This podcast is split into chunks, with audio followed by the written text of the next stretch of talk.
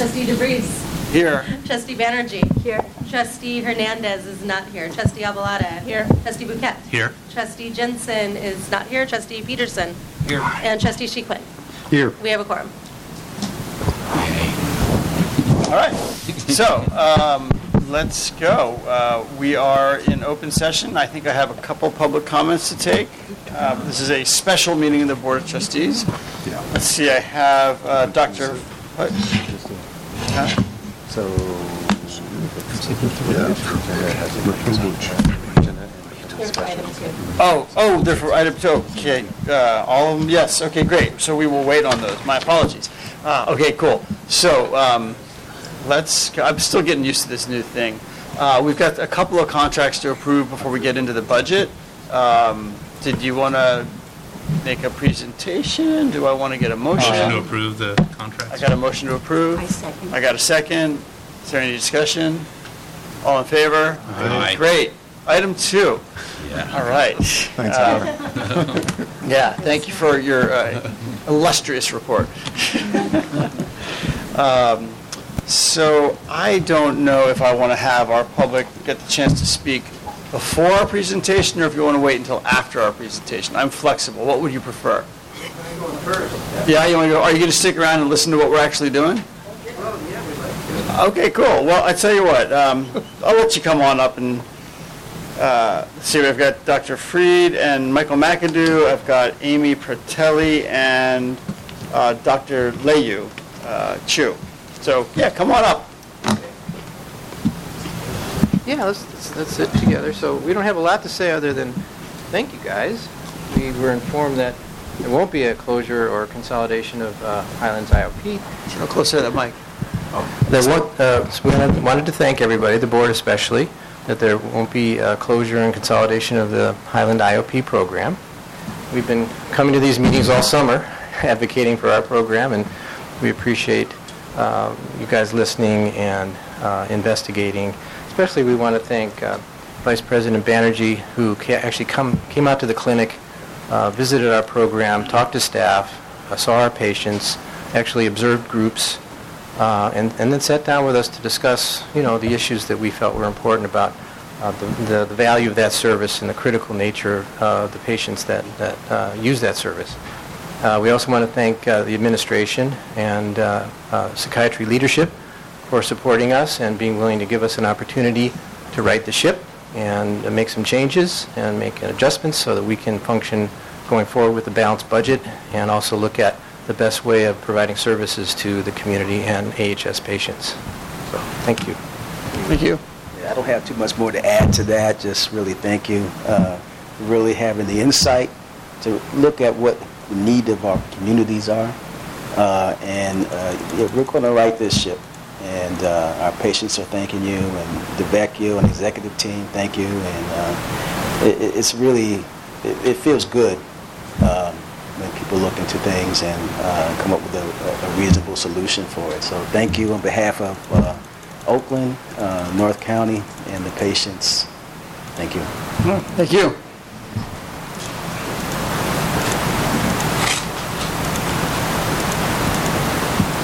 Good afternoon. Doctor Leyu stuck in the E R, so he'll be coming shortly. Um, my name is Amy Pratelli. I am from C I R, the Committee of Infusion Residents, and I represent the one hundred thirty-two residents here at Highland Hospital. Um, today, we, you guys are having a special presentation on the budget, and I am here to talk about the budget a little bit. Um, Since last November, you guys are aware that we have been in contract negotiations, and we have fought really hard to save Highlands Patient Care Fund. Once again, it is on the chopping block during our negotiations. Um, at this time, one of the things that I wanted to ask is, passing this budget, how are you passing without closing the contracts? And what is budgeted for the future of the residents that are in this hospital, doing the work daily, obviously stuck in the E R and not able to come to committee meetings or any meetings to talk about what is necessary. The Patient Care Fund also is giving the voices to the residents in order to purchase items like the I STAT machines that we've talked about and ultrasound machines that are being implemented in the hospital as working conditions. And um, in order, you know, you're passing your budget for twenty twenty, how is that going to implement our open contracts still? How is that, you know, if you know what I'm saying? And it's also with the D E A licensing. The D E A licensing has been proposed that the residents um, have to apply for that, but it's also, how is it going to be proposed into the next year's budget as the primary caregivers of most of Highlands residents or patients, they need their D E A license. So that's it. Mm-hmm. That's our question. That's um, so we're actually asking, you know, to hold off. I know that there's been multiple meetings on your budget, but in order to have possible um, closed contracts in the budget to be a great budget for next year, and hopefully we can fix the budget together. Um, we're just proposing that. How are you going to pass a budget without closing the contracts that are still on the table? So. Thank you. And without commenting specifically on our negotiating process, um, I ask that same question in my agency all the time, and it happens.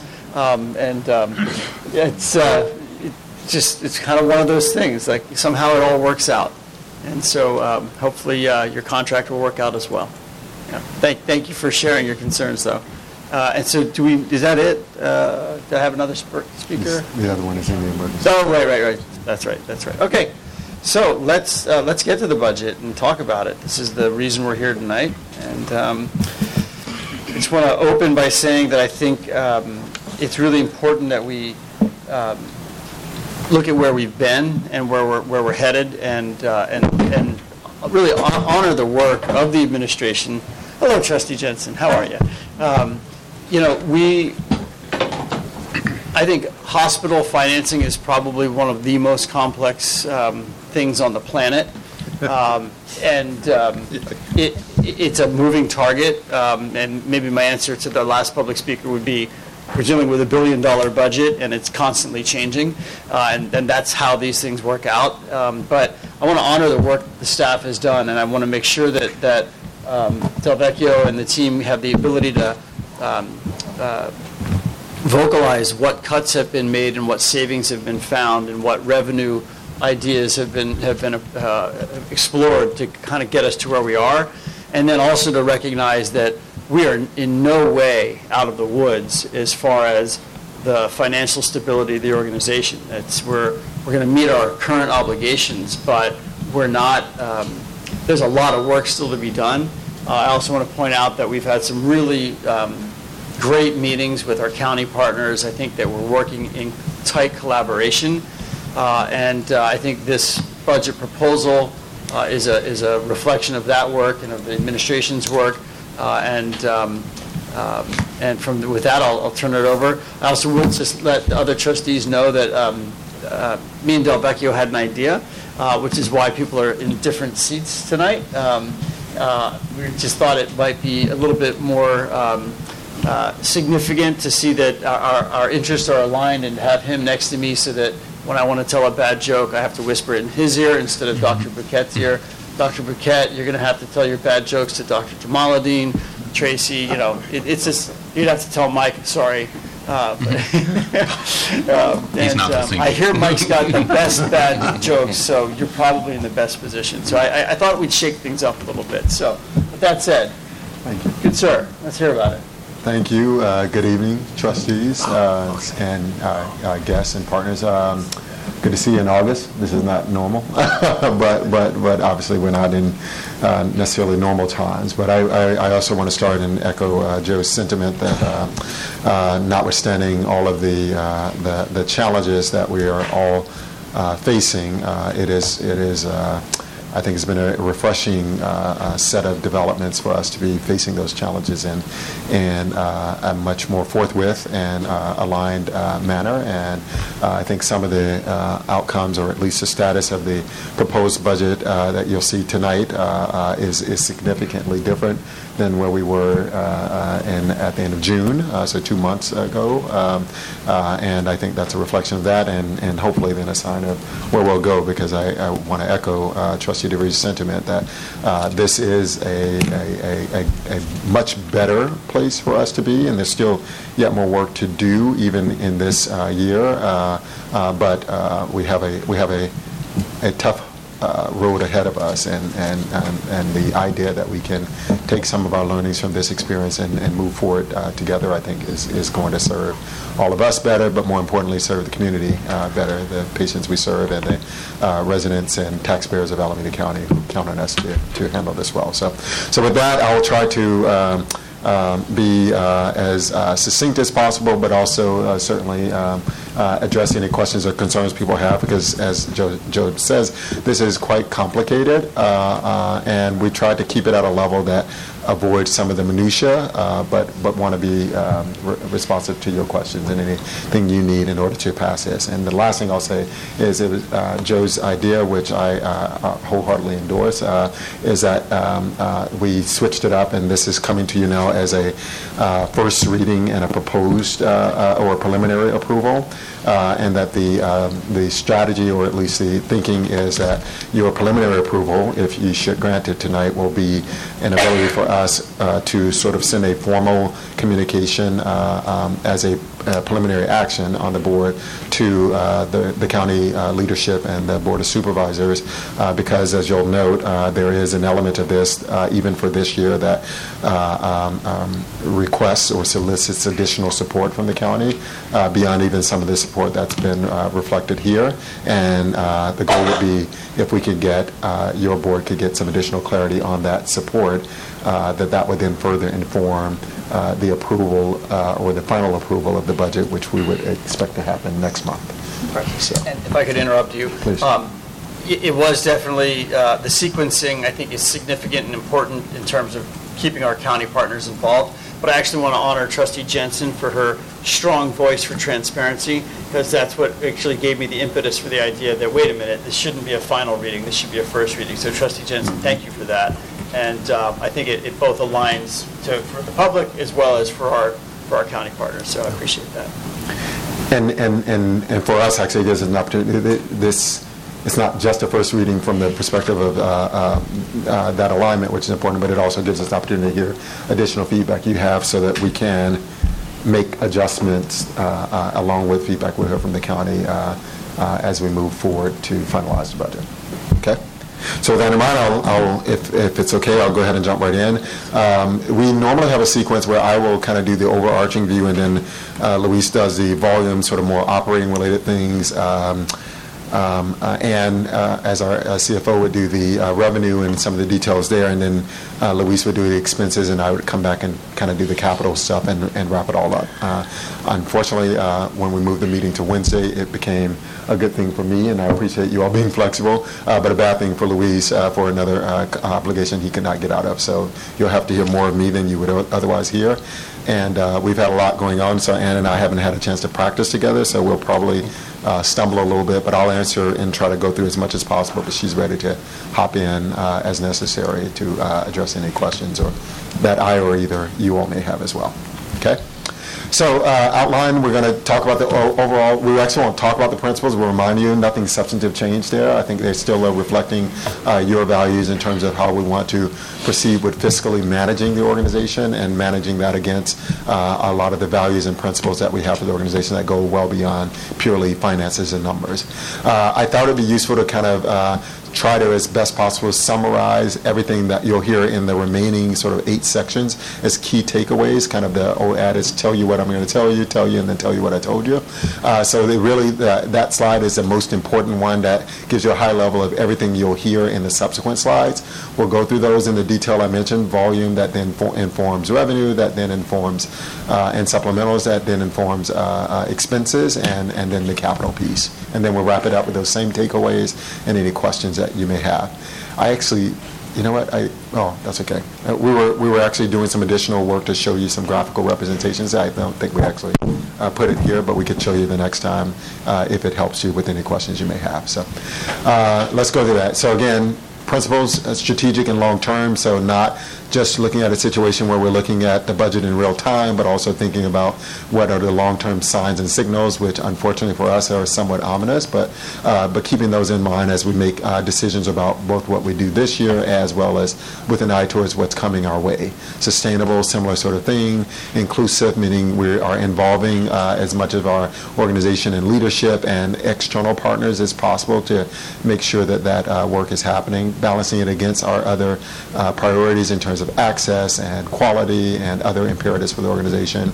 Continuous improvement, looking at how we uh, always look at not just passing our expenses forward, but opportunities to improve our expenses. You heard a presentation at the retreat uh, for how we do this with our work with our G P O to look at uh, productivity and benchmarking, and that becomes a basis for some of the expense opportunities you have uh, uh, that have been put forward in this budget, and we, we can share those with you.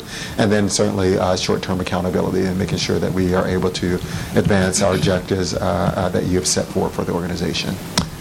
Key takeaways, and I won't read all of this to you. I know you've had a chance to go through it, but, but um, number one is quite significant. Um, uh, we have gotten to a point now, and this is subject to change a little bit, slightly north or south uh, potentially, uh, but uh, a comfortable position as we sit here today to say that this potential, this budget that we present to you today forecasts a three point eight percent EBITDA margin for F Y twenty, and that is largely since the last time we met, where we were struggling to get even even to one point four seven, and that also pretended some pretty ominous cuts.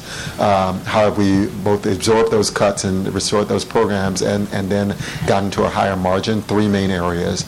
Ongoing revenue enhancement and expense management efforts you'll see later on, which total about uh, thirty-something million dollars, I believe, if my memory serves me correctly. Uh, favorable improvement in A B eighty-five uh, funding, which was a pretty significant part.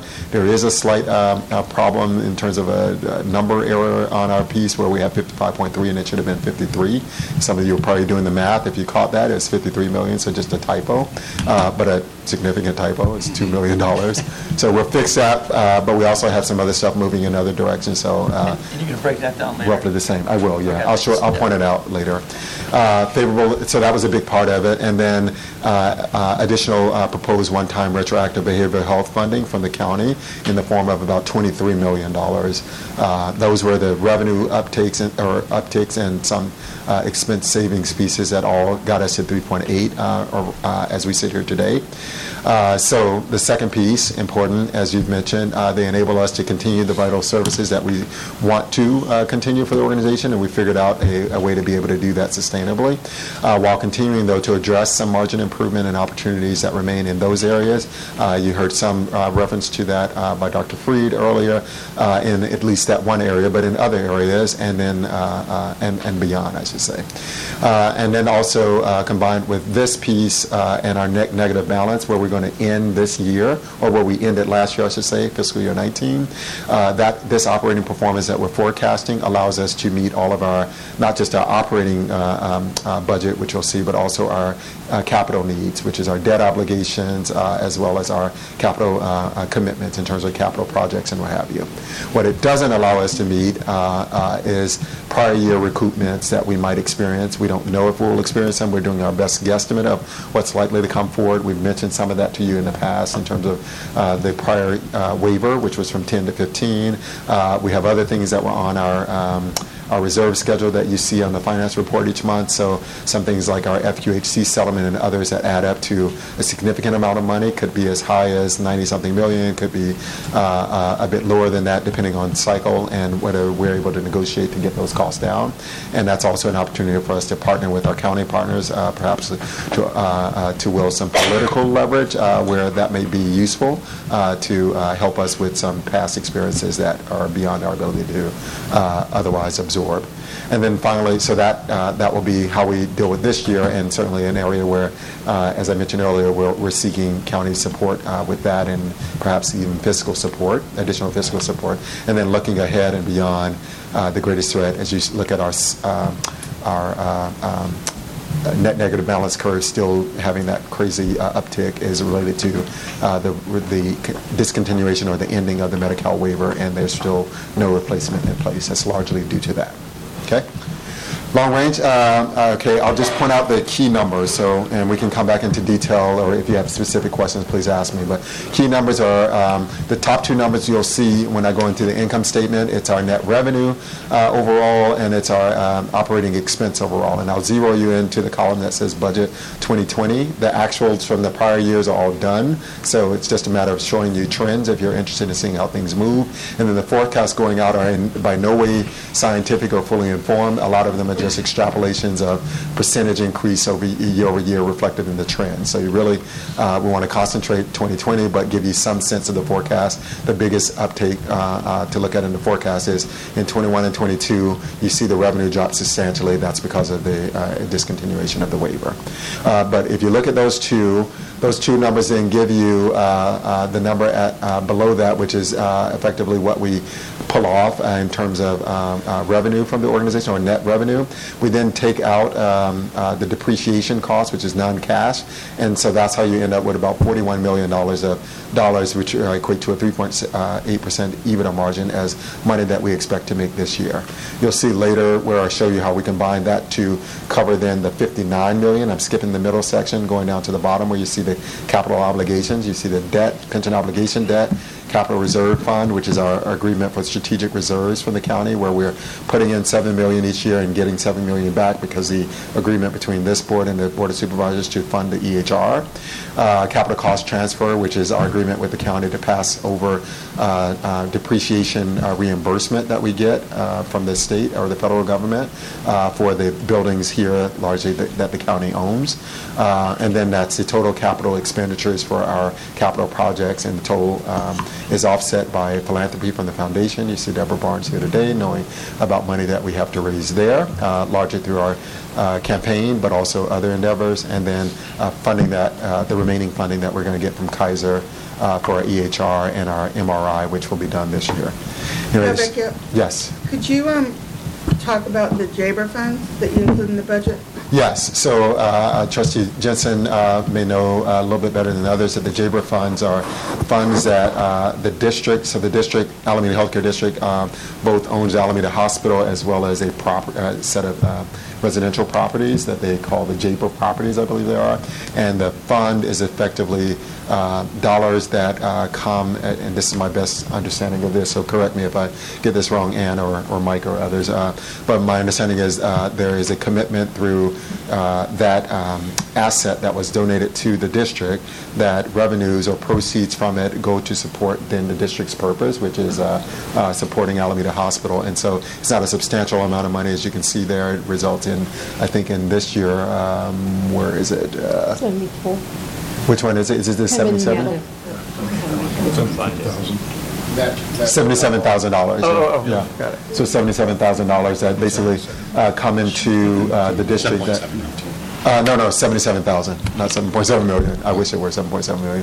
seventy-seven thousand dollars that then come into uh, um, uh, the hospital or the system to support uh, uh, um, capital or operating needs for Alameda Hospital. And so then where? It's seventy-four last year and seventy-seven sorry. Projected next year. And where's the parcel tax?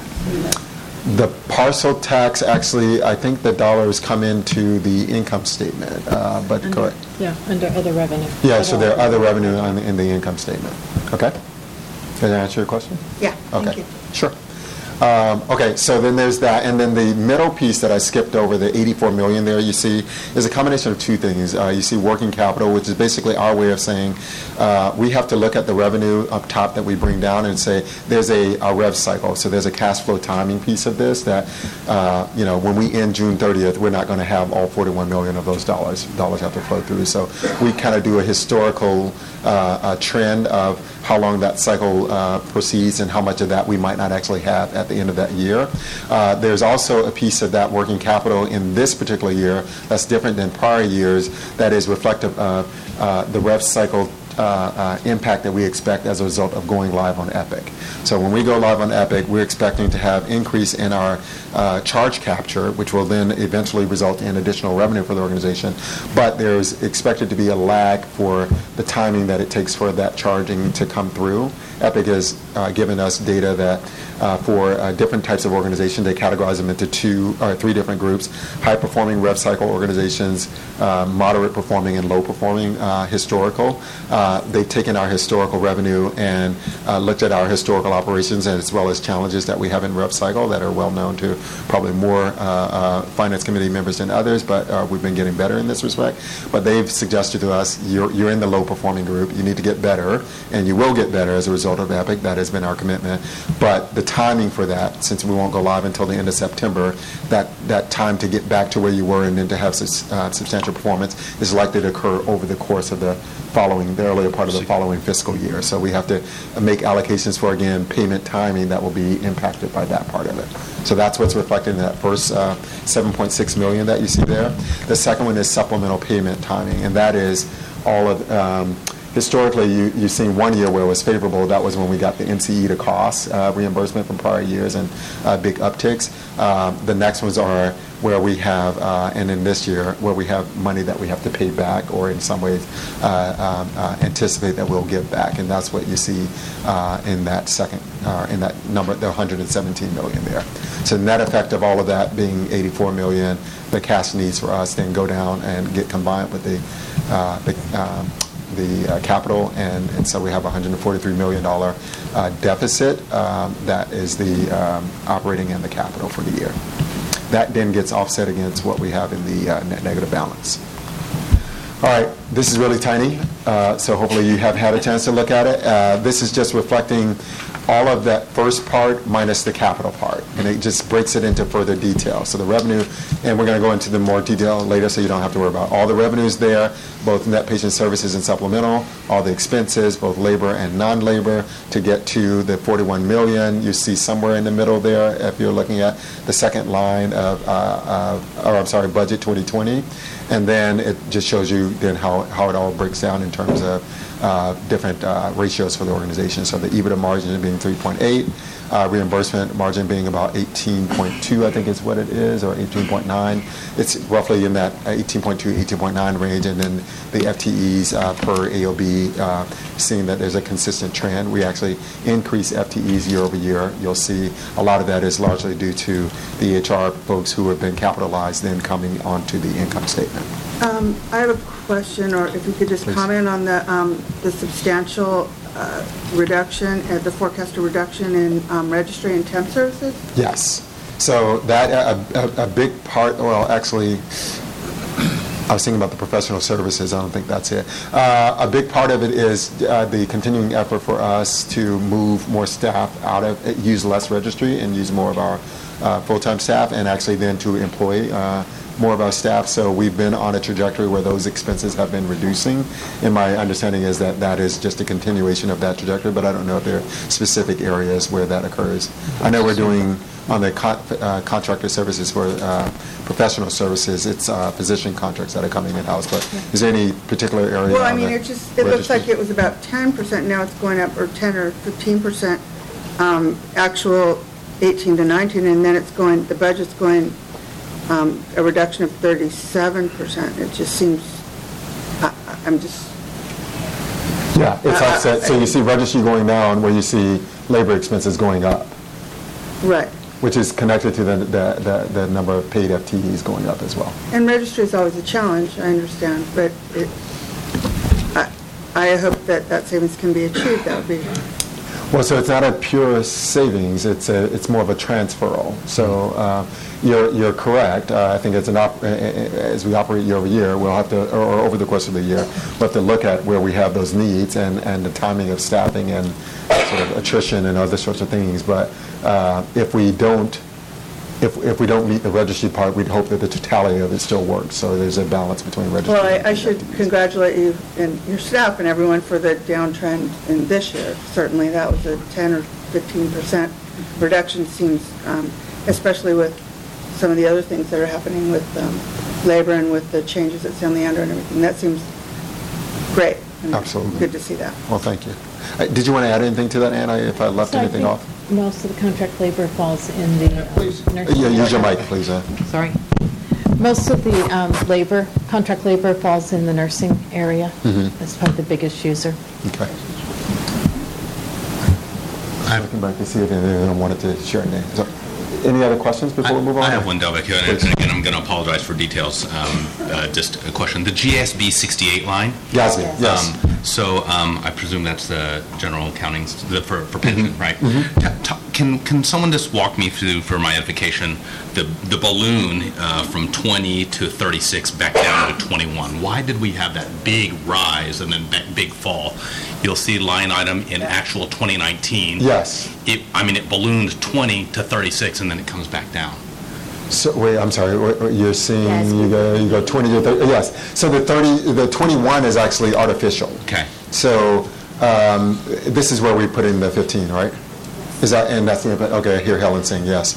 Uh, Helen's our budget guru. Um, she is a guru. So I recognize her voice. Um, the thirty-six is artificial, or the twenty-one is artificial. Uh, w- what you'll see later on in a later slide is, um, uh, you'll recall when we did the budget the last time, we talked about um, uh, the, uh, the, um, the, uh, The, la- the the legal matter with ACERA, yes, and that the impact to us was uh, that the forecasted impact to us on an annualized basis is about fifteen million dollars. Yes, we put here, and it ends up being non uh, non operating, so it doesn't impact the EBITDA margin, uh, but we put it there as a placeholder to, to uh, signify that that's still a matter that's a risk to the organization, and this uh, pretends for that going down.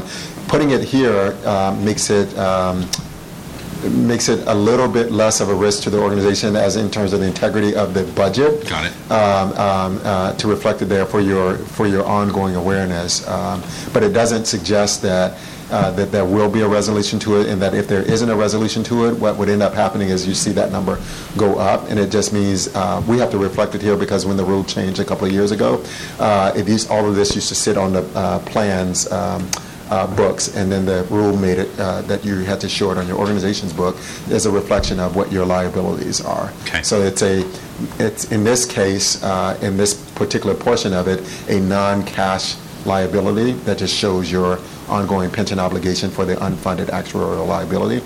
Now, where it is a still an impact to us on a ongoing basis is under benefits. So right. that same uh, methodology is used to calculate uh, the benefits that we actually pay, which is a percentage of payroll calculation. So, so our benefits costs are there, but we didn't want to put it there because that would then, if it doesn't come to pass, would really impact the integrity of the budget. Does that? Yes. Is that clear enough? So, okay. so I, I, I'm going to interpret that it's it, it's sort of a placeholder to remind us of activity which is happening with a favorable view of it to remind us to undo it if we have to. Correct. Correct. And you'll see us do that. Uh, okay. Usually, um, and Ann, correct me, usually when we get, what happens is at the end of the year, Uh, we, we sort of forecast this and we go along uh, throughout the year. At the end of the year, the uh, plan, ACERA will send us what our true unfunded amount is, and so we have to fix this before the audit's done. And sometimes we have been correct in forecasting, and sometimes we've been off. This one, though, we know we have an artificial piece here that if it's not resolved, we'll have to put it back. Thanks. That's a great explanation. Is that is that fair? Yeah, and we okay. actually have three actuarial reports. Got it. So we're waiting for the other two. They won't come for another month, and that number for F Y nineteen will be trued up. Okay.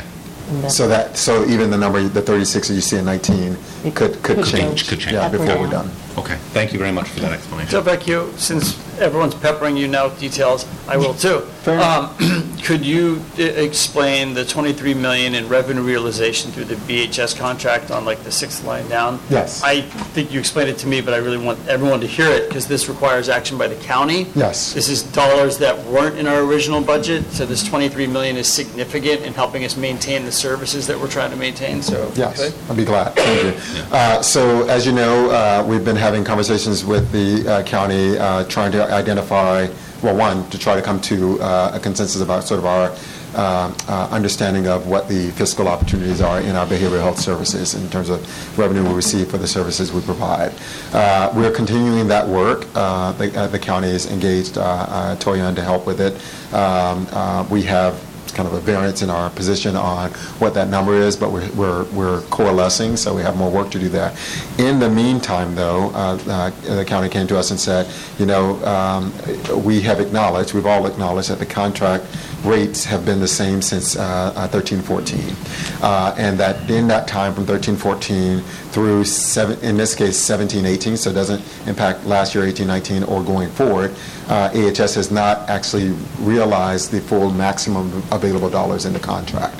Uh, and Uh, while the years are closed, the county believes that there's an opportunity to go back to the federal, the state and the federal government and uh, amend uh, prior year actuals because our costs exceed the rates that we had, and there's an opportunity to actually appeal for different rates, change those rates, uh, and then favorably requ- uh, draw down Uh, federal financial participation, or F F P, to then uh, come to us for those services that were rendered uh, during those time periods. And the net impact of that, which will be a combination of a small amount of um, of, of county funding, I think under um, either uh, short dole or, or behavioral health dollars, um, uh, of a couple million dollars and more under the federal uh, F F P, uh, which would net for the course of those uh, four years, fourteen, fifteen, sixteen, and seventeen, twenty-three million dollars.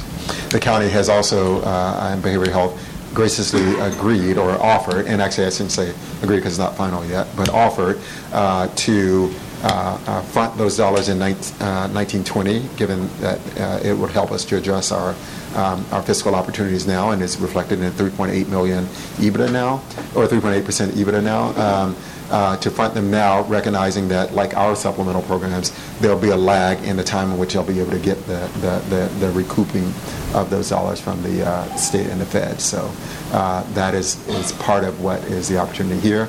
Uh, what's not in the opportunity, uh, and, and maybe as a part of the conversation going forward, is when we talk about what that gap is to fill, um, uh, seventeen eighteen, and we can uh, we've uh, said that we'll continue to look at that because, oh, I'm sorry, eighteen nineteen, because uh, it's not closed yet, and then uh, nineteen twenty, because we're in that year now and we haven't negotiated or settled on the contract rates for that. So there's still some opportunity in this space. So um, if you could, from an operational standpoint, this is money that was on the table that we didn't collect. Uh, we're going to go back and collect it. Um, are there operational changes at the ground level in terms of billing, yes, how things are classified by our staff that are actually doing the work to see that in the future we collect those dollars? Yeah, it's a combination of things. So one, uh, I think the biggest thing is, is uh, in my mind, and, and uh, uh, maybe people disagree, but I don't know, is really the rates. So, so the biggest thing is if the rates don't match your costs, irrespective of how much you bill, then you're missing that opportunity. I believe because the costs exceed the rate, there's probably an opportunity, and I, I, you know, there's an opportunity for us to capture additional revenue Uh, without any sort of improvements to kind of some of the opportunities to fix uh, uh, um, rev cycle opportunities. Now, we're going to do both, uh, but I think the rates is one of them. But to, to, further to your point, there were some things that I think, or concerns around documentation that may have contributed to denials that maybe were uh, uh, valid. Uh, it's not clear how much of that uh, was really what happened, but maybe there's some opportunity there. The other part is in uh, uh, patient eligibility, and this um, comes into play particularly, I'll, I'll say the biggest example that sticks out to me, but I know there are probably other uh, uh, examples that aren't as cut and dry, but if a patient isn't eligible because of funding or because of the type of service, actually this is a great example. A patient is still in behavioral health, and they're not there because of the behavioral reason, they're there for a medical issue, but we can't place them. Behavioral health has to deny that because it's not within the scope of work. So it's not that the documentation is off, it's that the patient's not eligible for that form of reimbursement, and because they're in this setting, we actually can't get reimbursement on any other means for their for their uh, uh, course of care, and they're actually probably in a either a denied or admin day status, so even that is just a little bit that we'll get. So again, improve the documentation won't necessarily result in reimbursement. In the P E S setting, if a patient is there over twenty hours and the P S is a crisis stabilization unit, we can't get reimbursement for that. So we can improve the documentation, we can tell you how long they've been there and what great services we offer to them, but there's no reimbursement mechanism for it. So so that's kind of the rub, but I, I don't think that that uh, alone and those examples alone don't suggest that there aren't examples where there were legitimate services, the documentation didn't uh, uh, sufficiently give the county permission or uh, the, the information they needed to actually be able to uh, authorize the payment. So I think there's a, a mixture of things there. Mm-hmm. Does that answer the question? And, be, and before uh, two thousand fourteen, there was a schedule of maximum allowances, and it didn't make, if you raised your con, if you raised your if you raised your contract, it didn't make any you know, your contract amount, it didn't make any difference because the feds were not going to give you any more F F P. Mm-hmm. And California made a change, specifically for acute hospitals, actually, mm-hmm. that said that if your costs were greater, that you could collect them, you coll- could collect the federal portion when the cost report was settled. All right. Thank you. Uh, and by the way, Trustee Peterson, you, uh, in this space in particular, but uh, certainly in others, you've been an incredible uh, knowledge base and uh, uh, source of support, which I really appreciate. So yeah, we're going to keep you around. Mm-hmm. He's a, I don't know if that's a good deal or not. Well, it probably depends on who you ask, but uh, but you're already in my book, so thank you, sir. Um, so, may I say? Yes. Can I? Oh. No, you go. So, and then in the immediate term, not immediate, not, not for this budget, but the behavioral health care contract for the county is up again, as well as the reimbursement, Medicare reimbursements. So I think those are things that we will be continuing to continuing work, to work on Absolutely. As we think about all the other things. Absolutely. And so uh, this budget uh, that we forecast as it relates to those behavioral health uh, um, Uh, contracts and what we might uh, uh, what we might anticipate for this year is is not based on renewed rates. It's based effectively on a run rate of uh, what we've been able to get in the prior years and what we'd expect in terms of volume activity associated with that. So there is the opportunity to do that. And furthermore, uh, and I think this is just sort of, you know, best practice. On uh, we we need to. Uh, um, actually not just do sort of an evergreen relationship with that contract, which is uh, we need to behave more like a a, a, a contracted provider with the county, uh, like other sort of uh, behavioral health and other providers where those contracts and rates are negotiated on an annualized basis or whatever the uh, um, agreed upon frequency is, but certainly not just a continuation. And, and, and the, the Medicare issue for the P E S, that, that's still outstanding, I assume. That's correct. So yeah. If that's positively resolved, that's obviously going to make a big difference. That's correct. Yeah, we and, and they've expressed interest in helping us to think through that. It's it's a bit challenging because we sort of have to um, change the model by which we operate and try mm-hmm. to create a true P E S and a true crisis stabilization and some space challenges as well as broader community support pieces that we're working through. Trustee Burkett, you got a question? Yeah, sure. Um, thank you. Uh, on the key takeaway slide, as I was reviewing this, it, this, this was described as regarding the twenty-three million dollars proposed one-time retroactive behavioral health funding.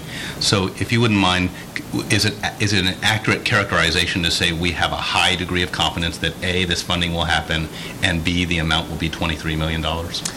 We have a high degree of confidence that it's going to be twenty-three million dollars, and right. I would say a relatively high degree of confidence that it will happen in the sense that w- what it involves, as Joe mentioned earlier, uh, the, the um, healthcare services and behavioral health have to go back to the Board of Supervisors to request uh, um, um, authority to do this. Uh, they've expressed the desire to do this. They've always also shared it with them. Uh, Colleen uh, Chawla, I think I can say this, sent me a formal letter uh, earlier today reflecting this in, uh, this ex- uh, this uh, intention. Okay. Uh, but it will all get kind of combined with uh, that path that we were talking about. If we get preliminary approval today, communicate this to them, see what happens over the month of September, and bring that back to you. I, I, next, you next know, I, I think the other thing there that, you know, the, the board should be commended for is the fact that they're willing to advance us the money before they actually got paid from the federal government. Uh, yeah. Absolutely, absolutely. Yeah. Great work, Kabaki, on this. Uh, it's not me, but I appreciate it. Yeah, the, the team. the team, yeah. yeah. yeah. Thank you, sir. That's a lot of money. So if I, if really I might, before you go on, I. I just want to note that this is an uh, awful lot of money, and I wondered if you might say a little bit more about how we got here, what, what, um, just a brief reflection on what's going on with our system that we're allowing this sort of hole to happen. Yeah. Uh, and what are we? What are your thoughts today? I understand this has got to be a bit of an alliterative process, but what are your thoughts today about how we do a better job at revenue uh, yeah. collection on, in real time? Yeah, no, thank you. I think it's a great question. Um, you know, it, I I think these conversations have been kind of like, uh, what do you call them? Um, it, it's been revealing in many ways. Uh, we appreciate, and I think, um, you know, it's there's something to be said for the improved uh, work that finance has done on the revenue side to really shore up opportunities that we've had, particularly in the Medi-Cal space and and commercial payer space, contract rates, uh, all that stuff. I think this was an area where uh, it's more of a legacy practice and pattern that just wasn't scrutinized enough, to be perfectly honest, I think. And, and, and I, I would say, certainly I want to own our part of it, but I say on both sides. It's just sort of the you know, nature of the relationship. What I, what I learned through all of this and what I'm learning through all of this is thirteen fourteen is not insignificant in the sense that that was just like one year and maybe it all happened before. That was actually, as if I recall the communications correctly, that was a year when the county turned the building over to A H S. Uh-huh. Uh, so before that, even after the authority was created, uh, uh, and the A H S, and obviously John George has been a part of Alameda County Medical Center, then A H S then, um, the billing was being done for behavioral health at the county level. Mm-hmm. And to some extent, that still occurs on the um, the uh, short dole side in the sense that we bill them and then they bill uh, uh, other payers, mainly I think the state and the feds, for the services that they uh, reimburse us for. But I think there was really not a There's not a mindset towards optimizing the revenue and reflecting the cost on our part. It was really, hey, this is what we can get from the county. Um, uh, and actually, if I recall correctly, and I don't know if Karen, oh, she is here. Doctor Shilbo's here.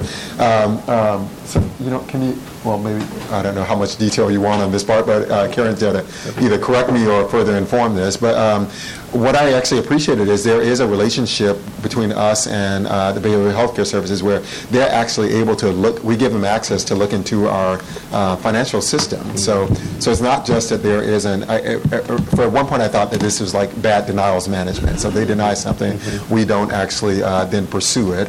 Uh, it turns out that there's actually a very uh, collaborative, integrated process where before the bill is even dropped, there's interplay between our two entities for what's allowed, what documentation we need, and and uh, what's appropriate before it actually goes to them. So so from this perspective, it's different than what you do with a commercial payer. It's actually a more integrated relationship. So that's why we kind of were a little bit uh, skeptical about the piece about, you know, documentation, because what I understand is like they're all looking at it in real time before it even gets dropped. So I don't know if there's really, unlike what I will say on the other side, there's probably still a good amount of opportunity for denials management. I don't know that it exists here.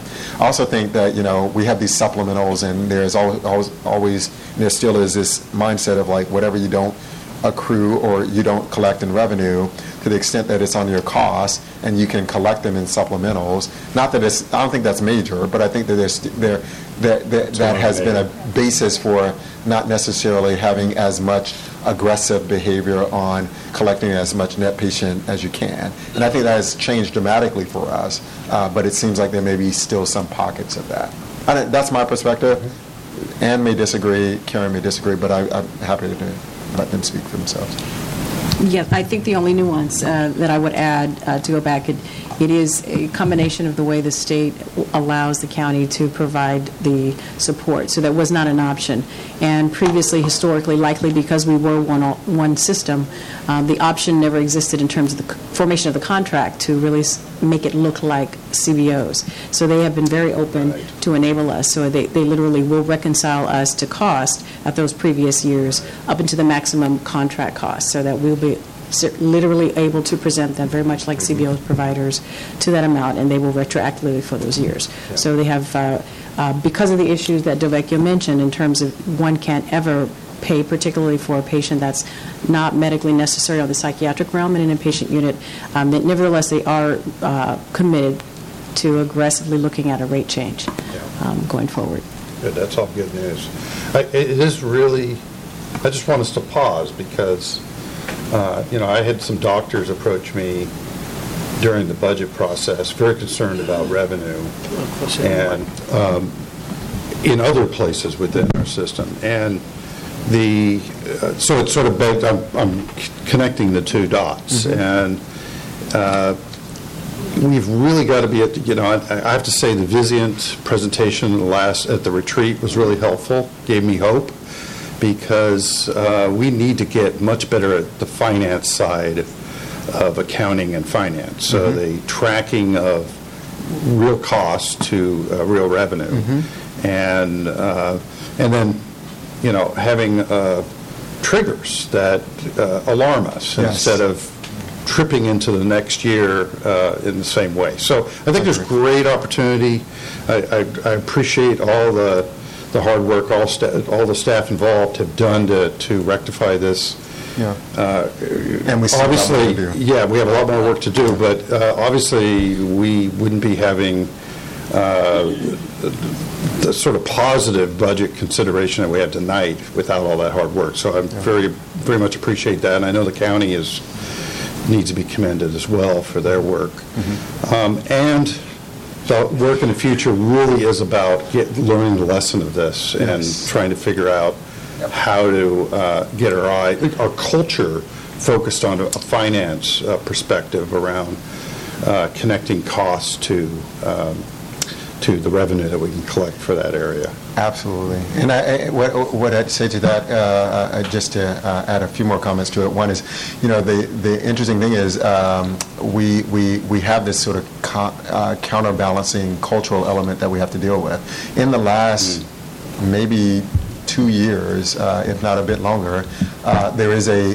there's a growing sentiment in the organization that that we're overly concerned about cost, that we're or, or overly concerned about finances, I would say, you know, not just cost, but reimbursement, but but activity in that realm. And so, so we are mindful of people's perceptions there, and uh, and not that that stops us from moving forward, but it provides an opportunity to educate people why this is so very important uh, to the sustainability of the organization, as well as all those other things that we really are well, I, uh, equally. I, uh, I hasten to add that.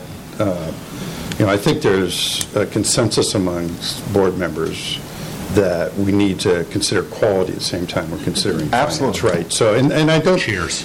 Yeah, exactly. I and, and, and quite frankly, as I've, uh, you know, uh, Doctor Burkett and I have talked about this a n- number of times, there really is no uh, conflict there. No. There's absolutely no...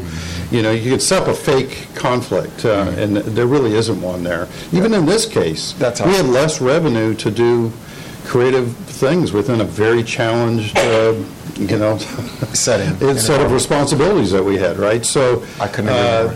But yeah, I so couldn't I, agree more. I think it, it's a false dichotomy. We, we, we, we, and what I meant by that is it, it gives us the ability to uh, make sure that we are messaging in the right way. Yes. So people right. don't feel that whether it's on the expense management side or the revenue. I know what you meant. I just wanted to make sure that. Yeah. Yeah. It yeah. Thank so you. Well, uh, you said it better than I did. Yeah, myself. but I, I think look, we're a healthcare. We're a, we're a healthcare positive county. I, I've said this before. Alameda County, it's very progressive.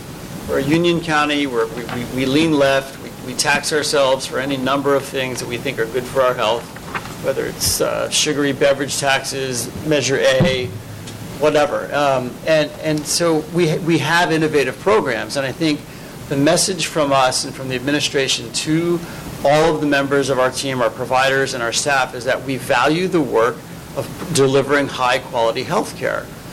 But we have to focus on where we're weak. And if we're weak at, at collecting, if we're weak at filling out the appropriate documentation to show the innovative care that we provided, we will not have the money to provide that innovative care. Uh, it's like, you know, when you go to the gym, uh, for me, like, I hate working on the hard parts, but that's what you gotta work on. You know, it's fun to just curl all day long, but you got to work on your core. If you don't, you're going to end up with a back injury, and then you're not going to be able to curl. Like at my, at my office, like in my work, we all have to focus on what is the hardest thing right. to do. Right. So we can yeah. praise ourselves all day long for delivering high-quality, innovative care, but we got to pay for it. Yeah. Yes. So make sure you keep praising people for the good work. I absolutely do, and I need to do more of it. But let me start tonight. Can Thank you ask, all. Um, I mean, this seems like an example to me of, of the dichotomy of how we, as a um, provider, are, we have this this um, interim kind of um, entity that is that is getting the money and paying us. So we're we have to go through the county to get any funding for, especially for behavioral health care services, and that seems to me to be. And, and if I'm a, if I'm a, um, a, you know, the middleman, I'm not going to ask the person down below, well, yeah, sure, bill me. You know, I don't ask my contractors to say, oh yeah, you sure you didn't you didn't give some more services last month?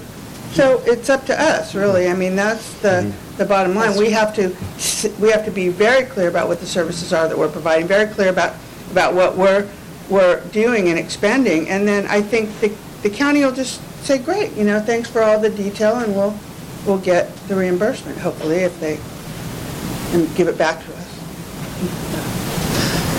Okay. Yeah. Okay, moving. Um, So this is just, again, you're, you're going to see different slices of this, but it's all the same thing uh, uh, if we did this right, and I believe we did. Uh, so budget twenty twenty, you see the twenty-nine million dollars, which is different than the forty-one because of the, um, the in the expenses, the depreciation's still there. So the operating income is the forty-one, but you see the twenty-nine that uh, reflects it uh, with the depreciation cost in. So then we're going to, uh, but later on, Ann will go, or Ann or I will go into the detail on the revenue side, uh, and then uh, I'll do the uh, expense side as well, okay? Uh, so now we'll talk about budget volume. Uh, and just to remind you, the way we do our budget, uh, we start with forecasts of volume. We start, we look at what has happened in the prior six months of a year. We forecast for it, what's likely to happen for the remainder of that year. So we annualize it, and then we talk to the different units or business areas to say, should we forecast neutrality going forward? Should we forecast things going up or down, looking at trends and, and the like? Uh, what you'll see for the most part here is absent any sort of intervention, most of our signs are either flat or, or declining, with a few that uh, might be uh, uh, increasing, and I can point those out. So.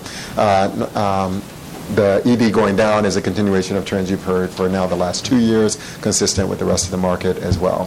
Deliveries going up is actually the intervention on our part, and you can see the note there uh, that with the help of the um, uh, leadership in um, Um, um, uh, O B, uh, O B G Y N, I should say. Uh, we are working in partnership with a couple of entities, Kaiser, the Community Healthcare Network, and others to try to build up our women's services and to leverage the capacity we have. So we forecast an additional uh, two hundred deliveries um, and an, an increase in our uh, N I C U services and O B services as a result of that. So can, can, I'm sorry to interrupt you. No problem, please. It, it's a question that other trustees have already asked with sure. other um, areas.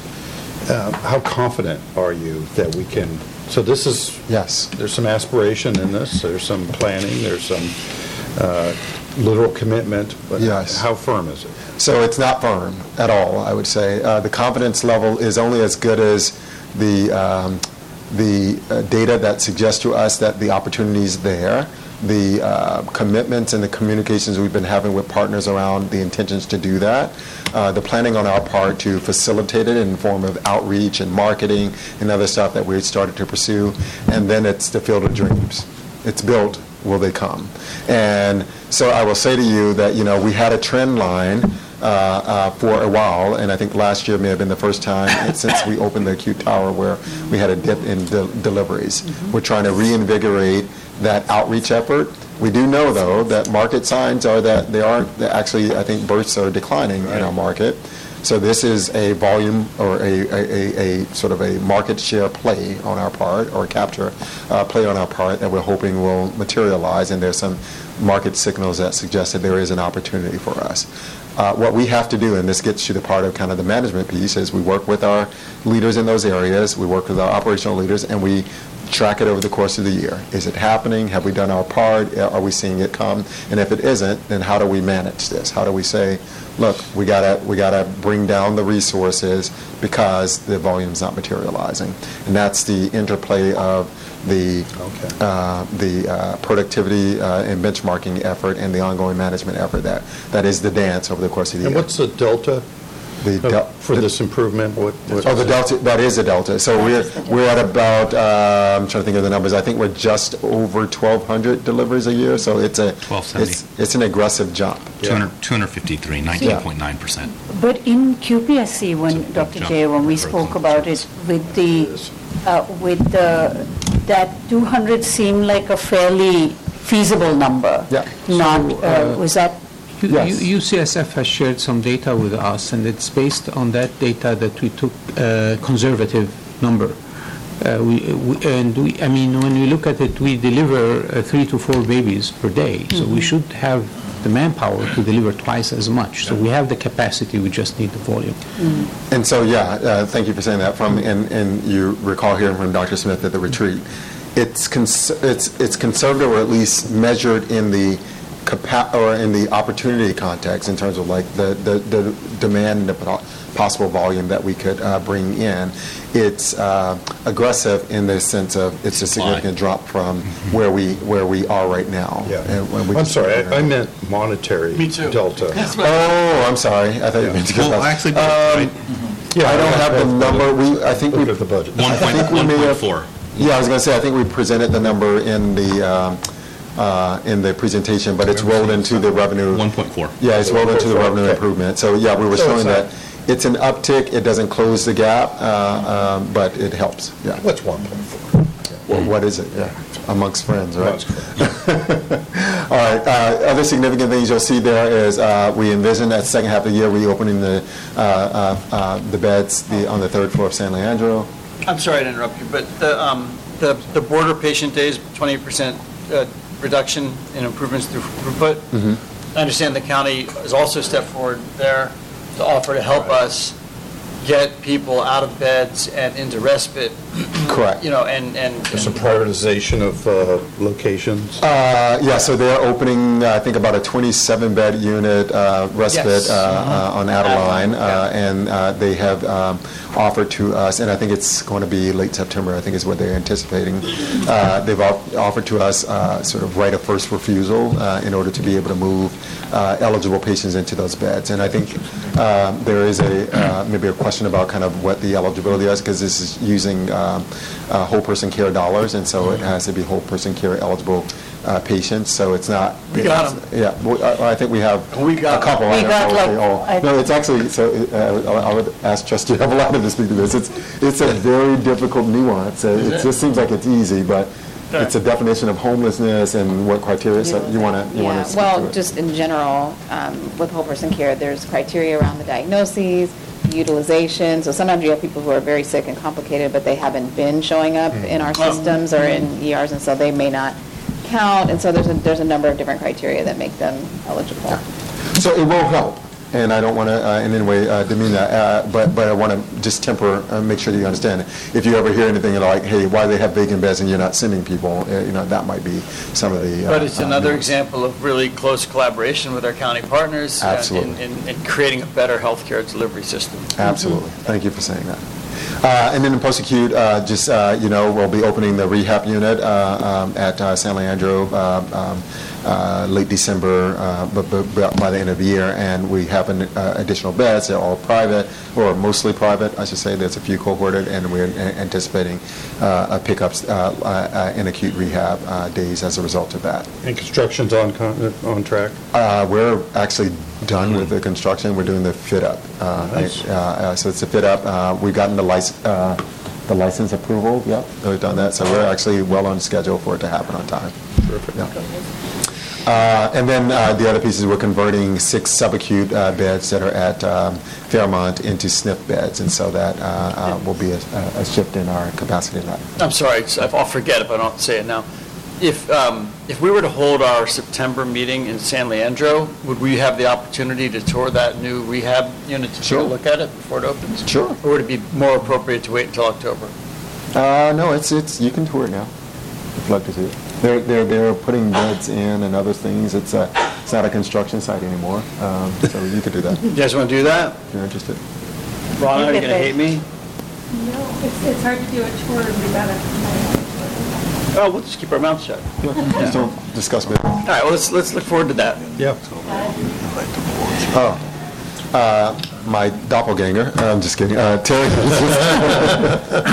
Terry just told me uh, we're in the process of scheduling a community event in October, so you could either do this and do it separately, kind of associated with a board meeting. No, let's do it in October then. There you That's go. That's fine. Okay. Cool. Thank All right. you. All right. All right. Uh, so again, uh, I'm going to try to uh, pick up the pace uh, uh, and it's make sure I get all of. No, no, no. I think it's fair. If you get your questions, then uh, that's that's really the most important part. Behavioral health. You can see we anticipate a pick a pick up in P E S. You may wonder why. Uh, patient days uh, we're flat because it's always full, uh, but P E S uh, because uh, the beginning of this year we were still had a depressed volume uh, in P E S that was related to the ongoing continuation uh, construction effort related to the ligature uh, risks that we. Had that was identified, and so we're we'll have a full year without that now, and barring any other sort of issues, then we are forecasting additional volume there. Ambulatory, the volume is uh, increase in volume, uh, um, slight in specialty, but more substantial in primary care is connected to uh, efforts to uh, work on our scheduling and actually to uh, uh, increase our capacity to see patients. Uh, uh, there is some additional staffing that's associated with that, uh, just a minor amount of additional staffing. And then also the plan, uh, as you know, Um, uh, to um, move our same-day clinic, which is right above us here, over to uh, the K building and re- uh, basically swap with orthopedics, uh, which will help us in terms of patient experience and um, uh, uh, throughput uh, or sorry, service delivery too, because there's a uh, imaging unit that's here that will help us to see patients without them having to schlep all the way over to the, the other building. So all of that, including, as you see there, and I'll note the closure of the Alameda Primary Clinic uh, happening uh, in the second quarter of F Y twenty. So we have a runway to uh, uh, um, uh, to close that clinic down. Um, uh, but the net effect on a primary care perspective is a uh, five point one percent uh, increase in volume and overall a three point two percent increase in ambulatory volume. Okay? Uh, so then this just uh, shows you what the volume budget looks like, and you can see the uh, pluses and minuses across the different uh, uh, metrics in terms of patient days, discharges, and the like. Um, on this slide, and then we go into then what the detail looks like from a revenue perspective. And uh, what I'll say here, which is important to say uh, before we go into the strategy, um, when we get to supplementals, one of the things that we are um, more cognizant of, uh, making sure that you're aware of, and we're actually continuing to look at this, is uh, there is a little bit of, cons- uh, uh, well, depending on your perspective, maybe a little to a fair amount of conservatism in some of the supple- or, uh, supplemental lines that we have. We're actually now vetting this with some of our partners where they have uh, a little detail, uh, uh, different details and maybe different forecasts in this space. Um, we're open to feedback, and we'll uh, certainly uh, uh, be open to adjusting this. Uh, what I will say to you, though, is, um, and this is just sort of a, a cautionary tale, uh, the revenues on the inpatient side are, are associated, or the net patient services side, are associated with volume activity that we forecast. We have no ability to reliably tell you what's actually going to come through the door, uh, what the payer mix of that patient population will be, and ergo then what we're able to uh, recoup from those services. So that part is really, really speculative. The capitation, depending on the program, is a little bit more reliable. Uh, so like a Measure A, you know, pretty pretty reliable in the sense, well, I should say fairly reliable. Health Pack is a little bit more reliable in terms of actually putting a dollar figure on what we can anticipate. Um, Prime and Q I P and E P P a little bit more speculative based off of how well we perform on the paper performance metrics. So we do exercise uh, um, conservatism there. That conservatism is the same thing we applied last year, and the combination of that and our expense management efforts allowed us to hit our target last year. So we are open to, and it's with your understanding, uh, being less conservative and more aggressive as it relates to supplemental programs and supplemental revenue. But what we would do is want you to be incredibly mindful that the top part of that is not a guarantee. It's more speculative than the other part. And if we're aggressive there and we're, and we're not uncertain here, we may create a situation where the bottom line doesn't, we don't have willow room. So I uh, just want you to have that in mind. Uh, uh, and, and we're, again, open to hearing any number of feedback. And we've actually reached out to people to invite that conversation between now and when we bring it back to you. And we'll bring that to you and share that feedback. So just want you to know that as we go into detail. Yeah, I know that's.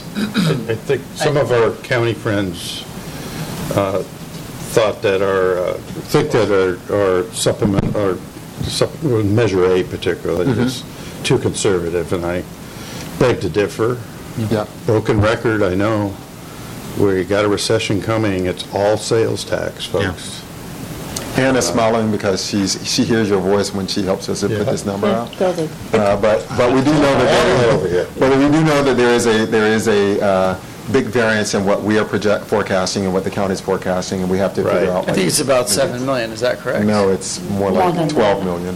I think. Yeah, because it's something on measure right, on uh, oh on right. right, right, right, right, right. I forgot about that part of the math. Um, so you know, do we do we do you listen to the Fed chair? Do you listen to Wall Street? I mean, I listen to the president. Well, then, if you listen to the president, then we could, we got we got an extra twenty million coming in. Yeah, exactly. Right. Everything's fine. Right. Mm. Right. You have money to buy an island. Yeah. Um, do you look at the bond market? I mean, oh so with that in mind, we'll, Let, we'll let's hope the, the county's I, I right and we're wrong. Let's hope the county's yes, right. Let's go. We, we actually we yeah, twelve million. We kind of bank on folks being right and us being wrong, uh, because the other part is we know we're wrong. To just be put it bluntly, we know it's going to be right. If we're off by twelve million, we'll just reduce our net negative balance with the county. That's, it'll, that's right. It'll actually end up being a favorable uh, pickup because it ends up being more that we can bring that to we can actually pay back. But yeah. It all comes out in a wash. We do, though, try to not be overly conservative because to the extent to which we are conservative here, then that impacts what we didn't do internally because we're telling people, hey, we got to achieve a certain re- revenue target or at least balance our budget. And if, we, if we're overly conservative here, then we, we may put an undue pressure on the organization uh, to to constrain our costs and end up that ends up hurting us too. So it's a delicate balance, but we're we're, we're doing what we can. All right, so with that, I'll go into uh, detail. So this is the strategy. Uh, as you met, uh, we mentioned some of the things, so urgent care, I talked to you about it before, primary care clinic, three percent increase in volume. Uh, labor and deliveries, there's your answer, two hundred deliveries resulting in one point four million increase. Uh, O P, um, uh, that's just, oh, outpatient women's services, um, five percent increased volume on top of the three percent in all of uh, primary care, which would yield a five hundred thousand uh, increase in outpatient services. Uh, San Leandro Med-Surg Days, as we said, bringing the, the, the third, second half of the third floor back online. Epic charge capture, as I mentioned before, what's not mentioned here is that lag that I told you about in the um, in the uh, cash collections, but the two percent there yielding two point seven million increase, and then the uh, behavioral health contract, which we talked about. Novecchio, yes. Back to that slide. Do, do we have uh, number projections for the med-surg days and the urgent care? Because everything else sums up to twenty-eight point six million dollars. I just don't see a number for urgent care or med-surg days. Uh, I thought we had a or number. Med, it, it was just included in the narrative on that slide, which was easy for me. I didn't. I didn't. Yeah, no, no, no. I'm sorry. I thought there was a number there. Uh, Helen, do you? Do we have it's a number for that? Later slide. Oh, it's on a later slide. Maybe. Ah, okay. Hold me to that. And you said both for uh, urgent care urgent and... Urgent care doesn't have a number associated with it, and neither do the med-surg days. There's a number for everything else, which comes Fair to enough. twenty-eight point six. Okay, so we'll we'll we'll see what that is. Uh, we'll see if we have it here. If we don't, I know Helen or Ann will pull it up for mm-hmm. us. Okay, so uh, again, uh, revenue, uh, this is net patient services. So based off of that volume and looking at our contracts and trying to kind of apply that against uh, uh, peer mix for what we have uh, uh, and what may happen with our contracts, we have forecast that uh, we will be able to, and, and all the things I mentioned before, uh, have gross charges of about three point four billion dollars over the course of the year, uh, which is about a Uh, nineteen million dollars drop from prior year relative to, uh, which is driven more by the volume changes uh, than it is on the actual contracts or the rates. Okay? Supplemental, again, here here are the breakdowns of the major uh, components of supplemental. Um, I am willing and more than happy to go into a lot of detail about A B eighty-five, but I just want to say something at a high level here. So again, that number should be fifty-three, so you'll see that corrected later. It's not fifty-five point three, it's fifty-three million. Um, A B eighty-five, uh, and, and the first line there talks about a little bit of it, how it comes up. It's fifteen million from F Y eighteen and then thirty-eight million from uh, F Y twenty. A B eighty-five is the state funding or the realignment um, or sort of the, um, let me say, the enhancement or the, what do you call it, amendment to the realignment that's been in place since nineteen seventy-eight, I think. Uh, nineteen ninety-one. It's, it was, yeah, okay. Is this what the county calls RAF? I don't know. I don't know what the county calls it. Never mind. Yeah, they've done several real. Karen Tribble speaks county. I was looking for her to tell me. Uh, she told me. She helped me out with that. Uh, anyway, so it's uh, it's realignment dollars. It's nineteen ninety-one realignment dollars is what it was. And beginning in F Y fifteen with the full implementation of the Affordable Care Act, the whole negotiation between the states and the counties about how much of those dollars will come back, because the notion being fewer people uninsured, less money you need to come back to you to support them. Anyway, in fifteen sixteen, so the way it works is there's a set amount of dollars in uh, the base that they uh, extrapolated for and sort of locked counties in and said, here's the amount of money that we're going to hold you to as your sort of contribution to public health and healthcare services. Uh, and here are the costs that we expect you to incur. If your costs exceed your revenue, then there's a potential that you could either keep or recoup the dollars depending on if they called them all back or, or left them with you. If your costs don't exceed your revenue, then you'll either have to uh, forfeit the dollars or give them back to us. In fifteen sixteen and sixteen seventeen, let me see, fourteen fifteen, fifteen sixteen, sixteen seventeen, uh, we did not have enough costs to draw the dollars back or hold the dollars if they gave them to us. in one of the years, I think it was sixteen seventeen, uh, they gave us or let us keep some of the money. That was the twenty-six million dollars or so that they kept with the county. We got twenty-three of the million, and now we have to give it all back because it gets reconciled two years later, or gets final reconciled two years later. eighteen a year ago ended, and when it ended, we did our rough estimate of our costs and our revenue in this category and said, looks like the trend is going to continue. We won't be able to keep any of the money. A year later, you do what's called the interim final reconciliation and see if that's still true. Now you have more of your costs audited, you have your revenue, and uh, you see if you can keep it. That happened in like late May of this year. Uh, and when we first did it, the notion was, yeah, it still looks the same. We're going to not get any money. Uh, we start. We, we started to get signals from other places that, no, there's something that looks slightly awry here. Look back at this, do your calculations, look at all these different uh, funding sources and, and pencil them out, and now it looks a bit more favorable. It's not final yet. We're still actually now doing, I think, the fourth round of, uh, of these numbers with Toyon, who helps a lot of other public hospitals do this, and trying to see where it lands. But with Toyon and with Nancy, who's in the wings helping us out, she said, I think you can comfortably anticipate that in F Y eighteen, which won't be trued up to the end of F Y twenty this year, and we wouldn't get it until twenty-one, you can forecast getting at least fifteen million dollars. You can comfortably forecast that, so that's what we've done. nineteen, which we just ended, we'll do the first forecast at the end of the year, uh, but we're speculating, and some of you will recall, we got twenty-eight million dollars from the county at the end of the year in our Health Pack contract related to this. We're forecasting that we're going to be able to keep all twenty-eight million dollars of those dollars. We've used them to offset some other liabilities that we already had, not, not including the ones that we have going forward, uh, so that's why we're still ending the year on balance, on budget, uh, but we've now accounted for some liabilities that we uh, already had.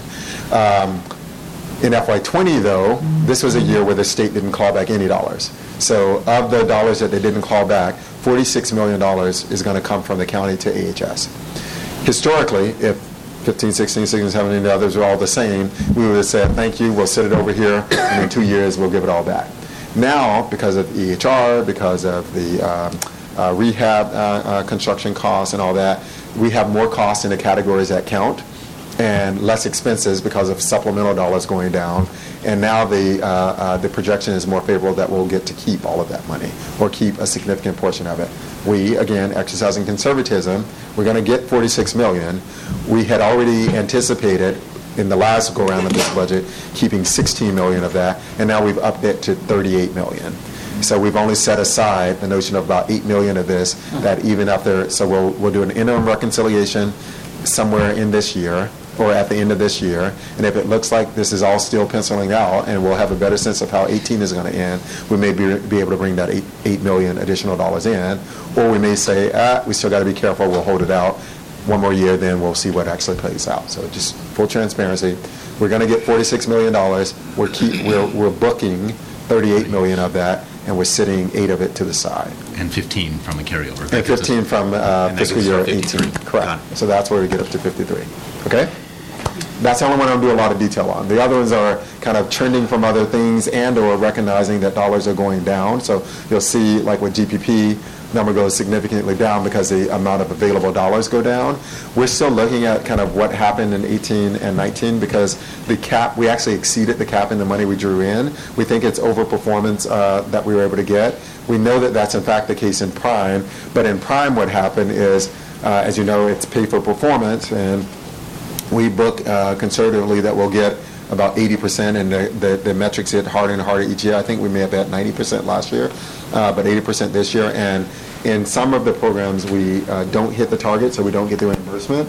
Uh, in other programs, we overperform, and then we are in what's called a H P P, high performance pool, and that's where they take all the dollars you didn't get the first time around, and they put them in this pool where people did perform, and they distribute them to you based off of how well you overperform. So that ends up helping us not necessarily exceed what the cap was, but to get up to what the allow- uh, allowable was in uh, in Prime.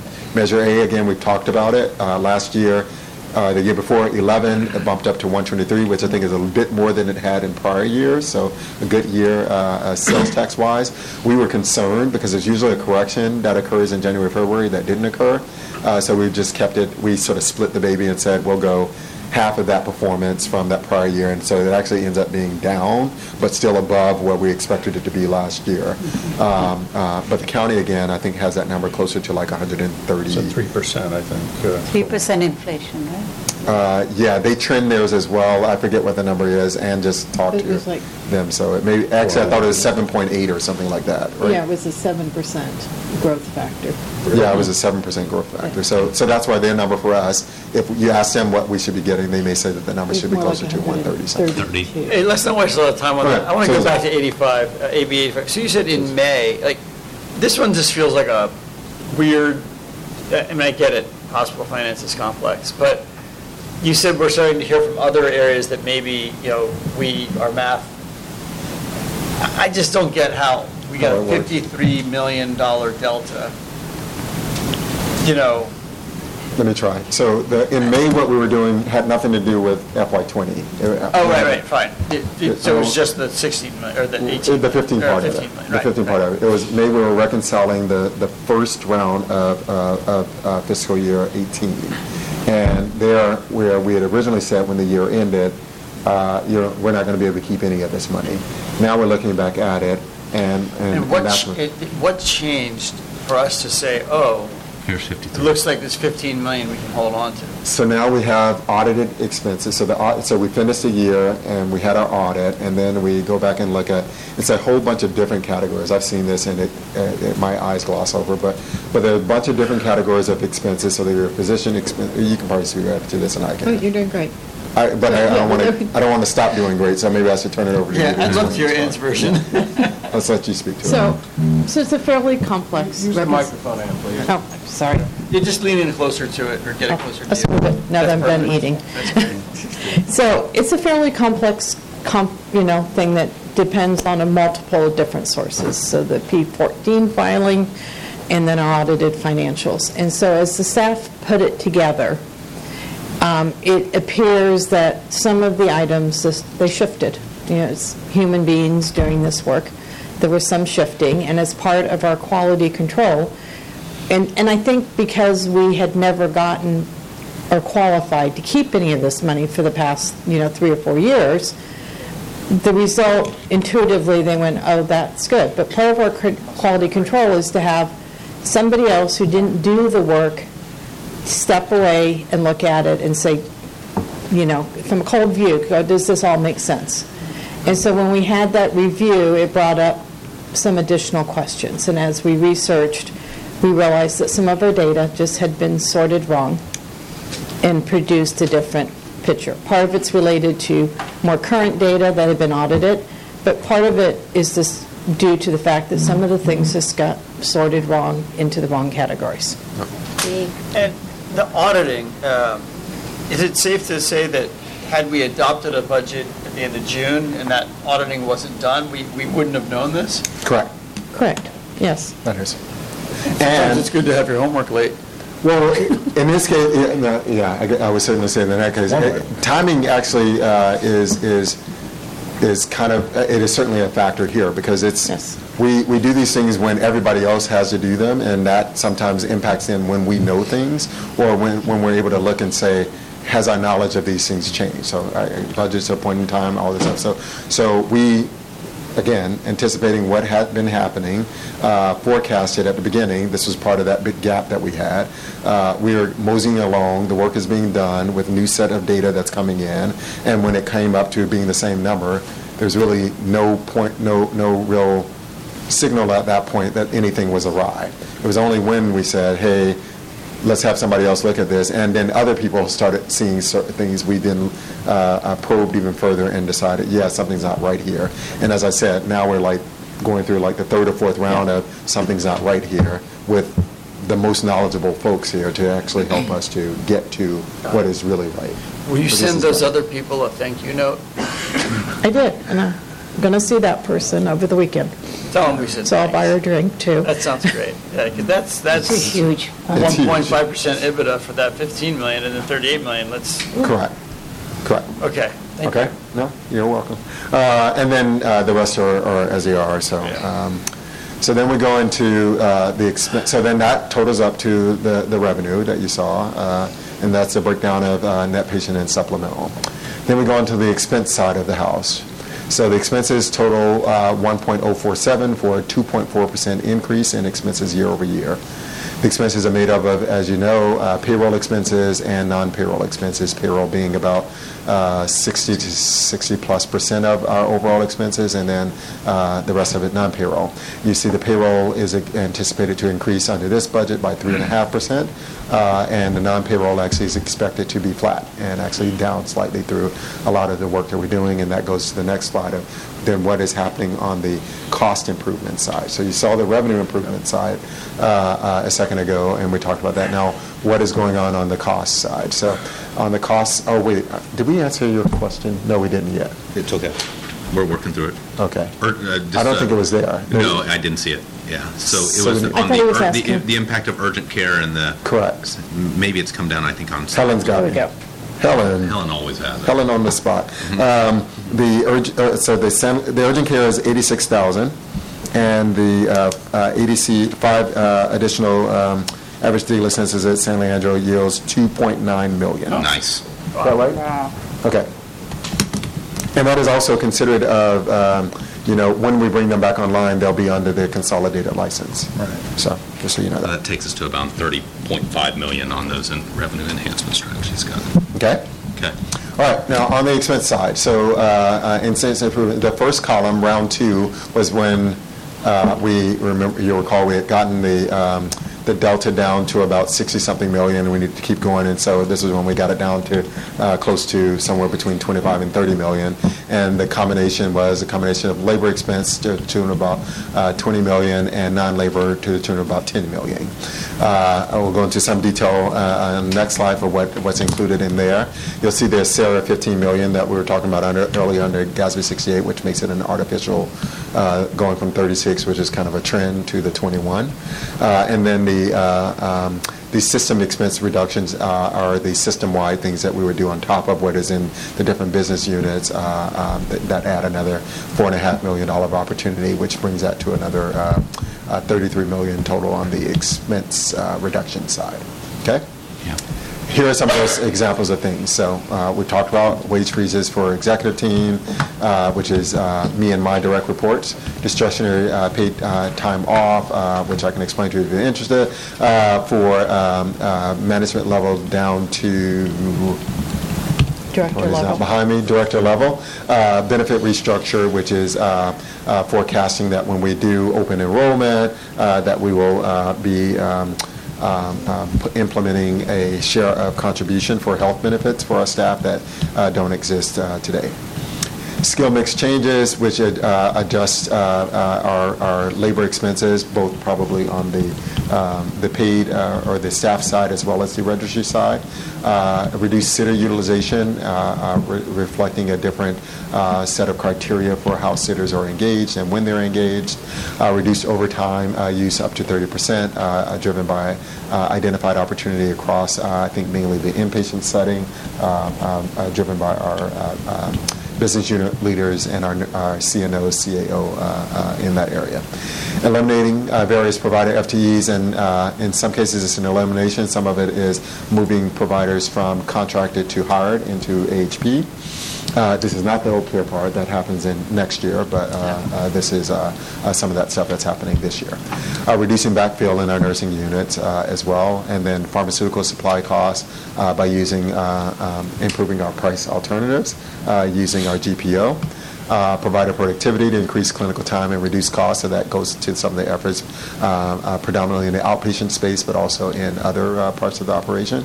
Uh, reducing admin time and directorship exper- expenses where we can, uh, reducing on-call coverage uh, uh, where we can, and then uh, the primary care clinic, uh, as you've heard before. Any questions about any of that? Yeah, um, I just, I already mentioned, you know, that the, the, um, The con- registry and temp services, I mean, that's a, that's optimistic, I think. Mm-hmm. But also, um, can you just comment on the, the county medical service program services? How is that being um, twenty percent reduction in that expense? Yeah. So that is uh, the county medical services, correct me if I'm wrong, that is the cost that we incur largely for Health Pack patients. Uh, it's uh, we are effectively, I mean, we get a cap rate effectively. Uh, it's not pure capitation, but it's a flat rate. It's a cost that we incur for getting uh, those, for the services that we procure for those patients outside of our system. So when we refer them to Sutter or Stanford or U C S F or other places for care. So uh, this is, I think, largely driven by, and others speak to this, uh, the detail I don't know all of, is an effort for us to uh, provide more of those services in-house that is uh, uh, driven by an effort to maximize the opportunity that we have for productivity on the part of our providers uh, as part of our clinical staff and the capacity we have in our facilities. Oh, and Tenderine's whispering to me, renegotiated rates for uh, those services when we do procure them outside. Okay. Thank you. Thank you, Tenderine. Well, again, I mean, it, unlike the um, registry and temp, it, it didn't go down in the current year. It, the, the, it, it went up from eighteen to nineteen, so um, hopefully those negotiations will be as fruitful as the ones we've had with the county recently, and we can rely on that. I think these are, are these, these, I don't know if they're, they're negotiated, I think these are rates that have already been negotiated and we're forecasting them based off of our expectation. Is that correct? They're rates that are based on letters of agreement, so it's individual rates that are negotiated. When we, when we procure those services. Someone needs a service. Okay. So these would be to F Q H Cs, for example, or are we talking about? No, they're more acute for, services. Okay. Yeah. Right. Uh, they're, they're for services generally that we don't provide on our campus, uh, so they're not services, inpatient services. So this is more a rate issue, a more more of a negotiation, negotiated rates than it is we're going to uh, expand our services to provide these services in-house. I think it's a combination of both. In some certain instances, we refer out if we can't uh, provide timely access. Right. So we want to be able to provide that timely access when appropriate. And in other instances, uh, there are services where we do not have that Uh, capacity. So a good example would be individuals who need transplants. Right? That's not a service that we will be building, and so we will continue to refer out. Thanks. Sorry, next time I'll ask you to come to the table, Tangerine, for the record. Uh, but thank you. Yeah, yeah, yeah. Uh, yeah, but Ronna, Ronna can't, Ronna can't record you, your voice. Okay, cool. Yeah, exactly. All right. Uh, so uh, this just shows you uh, uh, the trends, and these are the trends that we report when we do volume uh, uh, for the organization uh, uh, in our in our finance reports year over year. So uh, this is just reflecting what we talked about um, uh, in the last couple of slides. So that's all of the operating budget. That's the detail for it on the revenue side, expense side, and volume side. I'll turn uh, now, uh, if there are no questions, to the uh, capital budget part. Okay, hearing none. Uh, so capital budget, um, we have, um, this is all the CapEx, so it's not the debt part of it. The debt is pretty straightforward. Uh, we have our pension obligation bond, and, and we'll show you in the slide that it's mostly ending. Uh, it will be uh, completely uh, paid off next year. Uh, and then the uh, the other uh, debt obligations to the county. The capital are our commitments uh, largely in major areas uh, as well as in routine uh, capital expenses. So uh, in twenty twenty, you can see total capital expenses come up to sixty-two million dollars. Uh, major areas for that, about half of it is uh, Epic costs, which uh, uh, run sort of the same over the course or, or uh, t- from last year to this year with an uptick that's mostly driven around uh, the go-live activities that we'll have to incur. Uh, uh, and so it becomes about the same in a compressed period of time. Unfortunately, a lot of that is go live support, uh, uh, uh, uh, the uh, what I want to say, by the at the elbow support that we do during go live. That was actually reflected in the contract that you approved earlier. Uh, still consistent with our budget, and we're still running closer to our budget, but under our budget uh, um, in terms of the overall forecast for Epic. Uh, then the other areas, the other big areas, you'll see. Um, Uh, there's still the, I'm not following the lines correctly, but let's say that's about the big the big one coming online or ramping up this year is the Alameda Hospital seismic project. So you see an increase this year, and then uh, more of it going into twenty twenty-one as uh, we'll be doing kind of the make-ready activities and all that stuff as the latter part of this year, and then the actual construction uh, uh, proceeding into uh, uh, calendar year twenty twenty and ending around. So, so those are linked. There's no way to delink them. Uh, what do you say, de-linked them? Well, I mean, oh, it's a, a full, um, yeah, it's the same project. It's, it's it's the same way if you look at the uh, acute rehab, that it, it is, um, it's over the life of the project, and the, the, the project uh, occurs over multiple fiscal years, so that's yeah. just, you know, um, and I should just, like that. I, I'm, I was surprised that it's at twenty-nine million dollars now. I, I see that, and we don't actually have a a contract. Correct. Risk, at-risk contract manager, and and when we estimated this, when we had our J P A um, negotiations, it was about eighteen million. It was closer to twenty million. You're correct. This number is reflective of that. That remember, part of the reason why we're still not have a contract yet is because we got this really high bid, and we're now working to, and we expect in the next, I think, couple of weeks now to get uh, uh, that bid at G M P, guaranteed maximum price. Uh, but we, this is a conservative thing, so we wanted to put what is a reliable number, which was the, the high number that we got. We certainly hope and expect that this number will be lower, but we wanted to put it out to you at this point as what, what was out there, and then we'll expect this to come down based off of that. Does that does that address your point? Okay. So, and we'll see very shortly what that number will be, and, and again, we expect it to be and, and the, lower. The Park Bridge is the roof? Yep. Yes, so Park Bridge is, is the roof. Unfortunately, we got we got to fix that roof, uh, um, and so uh, we we want to get that done before rain season sets in, uh, because it becomes tougher to do and perhaps even more expensive. But that's our forecast to get it done now. And yeah, it's painful, uh, particularly for a building we don't own. But it's a it's a challenging lease, to say the least. Lease to say the least. Okay, and then the rest of it is other big areas. So the first couple of facilities, equipment, and I T. Cold Pan, K building, ambulance bay. Cold Pan, K building, ambulance bay. Uh, the first two are routine capital. What's a Cotan? Uh, I'll I'll not say it to you on the record, uh, but Mike doesn't know. Uh, I'll I'll tell you in a second. Yeah, Taff knows. It's a same challenging situation. Yes. We'll, we'll tell you later. We should get you those things so you can see what they are, since you have to hear them. Um, yeah. So uh, routine capital. Uh, so roughly for an organization this size, it's actually quite low. I'll, I'll tell you that, but we recognize that we've uh, we've kind of have these major commitments uh, as it relates to the seismic activities and the E H R. So we're holding steady, but we are basically in terms of capital refresh. Um, um, we're going to have to be mindful of that in the out years. We've not made provisions for that here, as well as some ongoing challenges with some of our facilities that we have not made provisions for, and it, at least in this construct, but um, uh, we certainly want to be out there. Okay? So that's all that's there. Um, uh, you can see the rehab ending this year. You can also see M R I ending. Uh, I'll remind you, M R I uh, was funded through the generosity of Kaiser Permanente, so we're almost done with that. Uh, uh, and obviously part of Epic, uh, twenty million dollars we got from Kaiser as well. Any questions about anything on the capital budget here?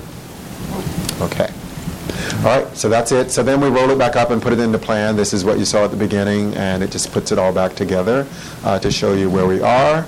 The next slide then shows you then what's the impact on the net negative balance. And unfortunately, you still see that uh, red, that, line, that, ugly that red, red line. line crossing the blue line, which is what we don't want, right? So that's happening again uh, in F Y twenty, uh, largely because of the the potential uh, uh, re- paybacks that we expect. And and uh, that number uh, in this budget is still about one hundred and what, what's the number? Is it on here or on the other slide? Is it the one? Se- it's the one seventeen? one fifteen. one fifteen or so, yeah. We, we, we are hopeful that this number will continue to come down, uh, uh, and we are hopeful, as I say, that we can negotiate a different reality uh, um, as these things get reconciled. Uh, but we're putting here Uh, everything that is uh, possible, uh, and then we'll we'll see how it pans out. Uh, F Y twenty and beyond is because of the uh, the waiver. So obviously, if we can find uh, uh, uh, money to uh, bring that curve down, I think that's about is that close to one hundred million a year, uh, year over year, and the waiver when we combine G P P and Prime. Yes. Yeah. So probably around one hundred million or so. That all can come down as well, and obviously we're hopeful and. We believe that's going to have to happen because it's not just impacting us, so but everybody else. So, the go, going over the line between twenty nineteen and twenty is um, based on likely payback that or that that could come due. Correct. But the continued northern direction mm-hmm. is year over year of nothing replacing Prime. Correct. Predominantly, that's what that is. Those are the major things. So if there is a suitable replacement, would that, and and we still have to make that those paybacks, mm-hmm. would that line then kind of flatline at above the limit? Yes. That, it would be helpful, especially for our conversations with the county, to explain that, because... Yeah. So I said, we, we actually have, we anticipated this and wanted to show it to you. Um, it's my mistake because Helen sent the slides and I didn't update them uh, to send them out. But we, we, we, we didn't have it by Friday because we were still tinkering around with what would it look like to try to show you this. Uh, we had it as of yesterday and I didn't send it. But the next time we show this to you, we'll show you what that looks like. And as I mentioned, between now and then, we're hoping that we'll have a conversation with the county to kind of show them uh, what it looks like as well. Uh, we sort of just basically took a line and overlaid it with what it would look like, keeping the um, the permanent agreement reflected the right way it is now. So keeping those two lines, which is the blue and the black, the intra-year and the end of the year, the same, uh, what it would look like to both get a waiver replacement that brings that down, as well as to uh, have a solution for uh, absorbing those prior year opportunities that we have, uh, that we can actually put a timing around, which is both last, or I'm sorry, this year and next year. So the the two hundred twenty-seven million is is that at a point in time or is that the highest level? It's at six thirty. It would be at six. Each of these numbers at the end of the year would be what the number. So so might the be line of credit would have to be higher, right? It would either have to be higher or, or we'd have to figure out a solution to get that red line back down. Yeah. So on six thirty twenty twenty, our N N B is supposed to be at one twenty-five. Okay, and you're estimating it at two twenty-seven. Because of the one seventeen of the additional payments that might come due. That might come due, okay. Right. But if we get the um, the supplementals, then that's one hundred million less. Will be. No, no, no, that's no. That would that would be in the in twenty-one and twenty-two. Oh, oh. Yeah, we are we're getting but supplementals G P P in this Prime. Year. They're going G P P down, but Prime we're getting them. Yes, yes. Okay. If we so perform better on the budget this year, mm. that brings that number down a little bit because we'll have more revenue to then have a higher EBITDA performance. Uh, if, if Measure we, A if, does better. If Measure A does better. If the behavioral health contract, uh, we get more money uh, there, uh, that's reflective of our costs. Uh, if there is any sort of uh, additional subsidy, uh, and or, uh, it, well, all those things brings that number down and makes that performance better. The other thing that the county might contemplate, and I Uh, far be it for me to be overly presumptuous there, but if the county says, you know, one of the things we can do is, you know, see how your see if those things are coming due, and at that point have a conversation around whether we uh, we recognize that we've done what we can with the red line, and now we need to do something different with the blue line. That's that's kind of where we are now. But right now we're not asking for that. We're asking for just the the concept of understanding the risk and the uh, vulnerability and uh, the. Uh, set of ideas that might actually help us to address that opportunity. Okay.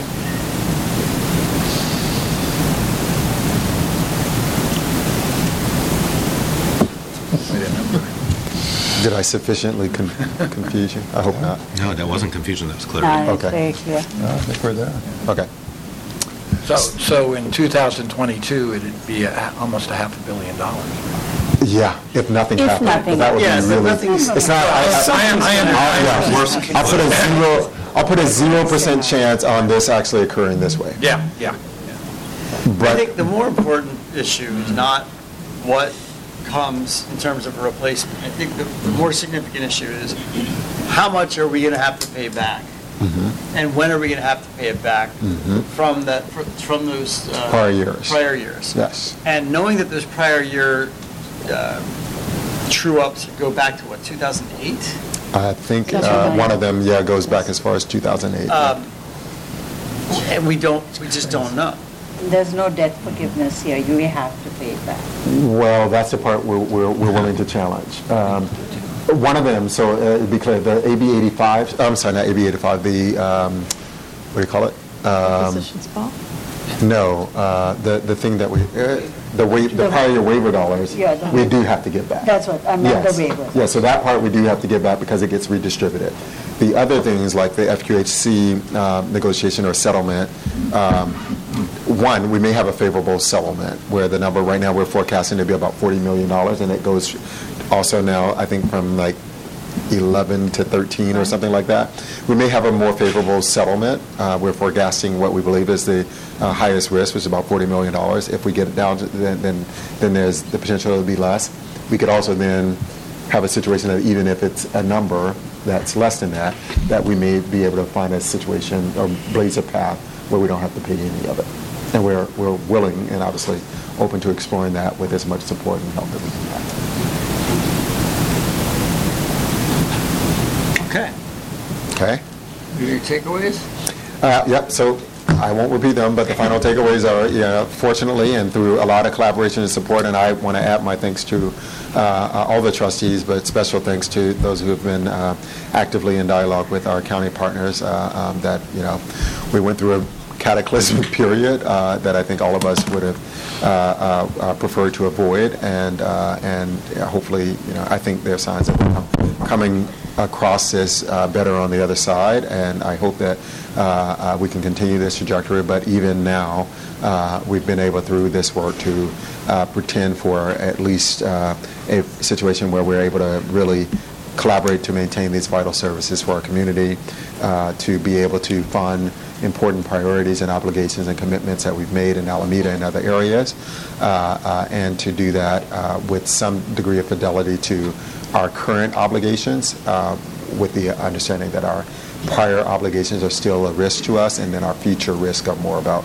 uh, how funding might procure or uh, might proceed. So, so with that, um, uh, you know, there's discussion on your part, but I, I, what we're proposing to you is we will we will modify this based off of some of the feedback, uh, if you have it in your discussion for us today, as well as other feedback we'll hear as we move forward. Um, but our our request as far as an action is preliminary approval that will allow the dialogue to continue uh, with the county, and then to hopefully uh, result in bringing back a, a formal uh, budget for you to approve um, uh, at the end of September. So with that, this will go to Health Committee. Yeah, so I think the plan now is that on September sixth, I think it is, uh, September sixth or eighth, it's a Monday, uh, that uh, we would present to the Health Committee, and we can talk about that. Unfortunately, I won't be here. Uh, I have gotten uh, uh, Luis available to present, but I understand that uh, you, uh, either of you might want to present, but we're happy to follow your cue. Uh, but it wants, uh, I think the plan is for it to go to Health Committee then, and then... Uh, The ninth. Is that the Monday? Yeah, the ninth. Thank you. Uh, and then uh, that it would proceed to full board, I think, is uh, the county's process. And then that from there, that there will be some signal of what the uh, of what the uh, prospects would be for support, uh, that then could come back to you at the end of September. So if we have to do it, I'll do the slides with words and you do the slides with numbers. Okay. It's up to you. So ninth, uh, so I, I um, before we sort of move to wrap this up, I would. Um, it occurred to me as you were going through your report that it would be good for the purposes of review at the Finance Committee, mm-hmm, to have um, page fourteen, uh, the enhancements, the strategies, mm-hmm, sort of benchmarked every month throughout the whole year, so we can track how we're actually doing. Okay. So on these key things that we're pointing out, to to, to call them out uh, more specifically, because we put the, it's loaded in there, but it's not called out. So we can we right. can do that. I yeah, think that's exactly. a good idea. So pull yeah. them out for special attention every month. And fair enough. Just recognizing how tenuous um, this budget is. And yes. We should be paying specific attention to these assumptions. Change, okay. We'll do that. Thank you for that. This is an all-clear message for the codes ten, K building, and landscape. I, I would also want some sort of trigger mechanism uh, when mm. a big payment is th- like when we when we get word about one of these big payments, like yes, it's true or it's happening. Oh, absolutely, yeah. That we get an immediate notification, and that it go directly to our county partners as well, okay. um, so that we can convene a meeting on it. I, mean, okay. I just think it's so important that we I mean, we're telling them we're going to blow out our balance. We're going to, like I told them the other day, it's we're you got a fat credit card, and we're basically asking for a huge limit increase um, that we may or may not have to use. But right. some of it we're going to have to right. use. Right. I mean, it's not out of the realm that any of the waivers could, depending on what happens next year in the in the election, that, that any of the the state waivers could, could. be reduced substantially. Yeah. Yeah. Right. Unfortunately. So fair point, and we'll do that. We'll absolutely do that. We'll we'll be tracking along with the states that will. Uh, my my supposition, uh, based off of what I've heard and understand how this works, is we'll we will have understanding of when we're when when we've zeroed in on a number and what the, what that's likely to be, and then when it's likely to be due. So we will definitely pass that along and uh, keep the lines of communication open. Other questions or comments? Yes. I'd like to do some comments, and it's probably, uh, I'm largely speaking to myself and for correction, if that's okay. So what, what I take from today's meeting is since the April-May presentation of the budget, um, uh, what I glean from the work presented in today's presentation are the following. Approximately thirty-three, these are approximate numbers back in the napkin. Mm-hmm. Helen, you can check me. Approximately thirty-three point seven million dollars in expense reduction, approximately thirty-one point six million dollars in revenue enhancement, twenty-three million dollars in behavioral health as a one-time, and fifty-three million dollars from A B eighty-five, for a total swing from prior presentation of about one hundred forty-one point three million dollars. And that, I think, is our substantiation of our three point eight percent EBITDA. Does that sound correct, Finance Chair? Well, it's about right. Some of the uh, some of the things were included in that last uh, the last presentation okay. of the budget you had. So some of the right. expense saving opportunities were, uh, were already okay. baked okay. into there. So okay. the the big things that are new were A B eighty-five and the twenty-three million. Okay. So yeah, which is which is you know seventy-six, which is okay. Yeah. So does that sound like a clear summary for me? I'm kind of slow, so I think I need to. Oh, I sure. think that's yeah. You're really slow. Uh, yeah. It's sort of alarming when you put it that way. I mean, Sometimes. It shows how much fluidity there right. is. And yeah. yeah. Okay. And and, and yeah, absolutely. And and then uh, what we should say, uh, you know, the income statement is is a revenue forecast. It's yeah. not actual dollars. Yeah. And so the even the the fifty-five million, the the kind of weird uh, state here is we get those, as I mentioned. We're or, I'm sorry. The, forty-six of it. We get them this year. We don't we don't finally get the green light that you get to keep them until two years hence. But we need to book them now, because, and we're booking them with some certainty that two years hence the answer will be yes. Uh, and at fifteen, we won't get the green light for another year plus. It'll be a year and a couple of months. But we need to book them now, because if we don't, exactly. then we're saying we got it, we got an issue. And I will say, actually, this is kind of a, just a funny uh, uh, parallel.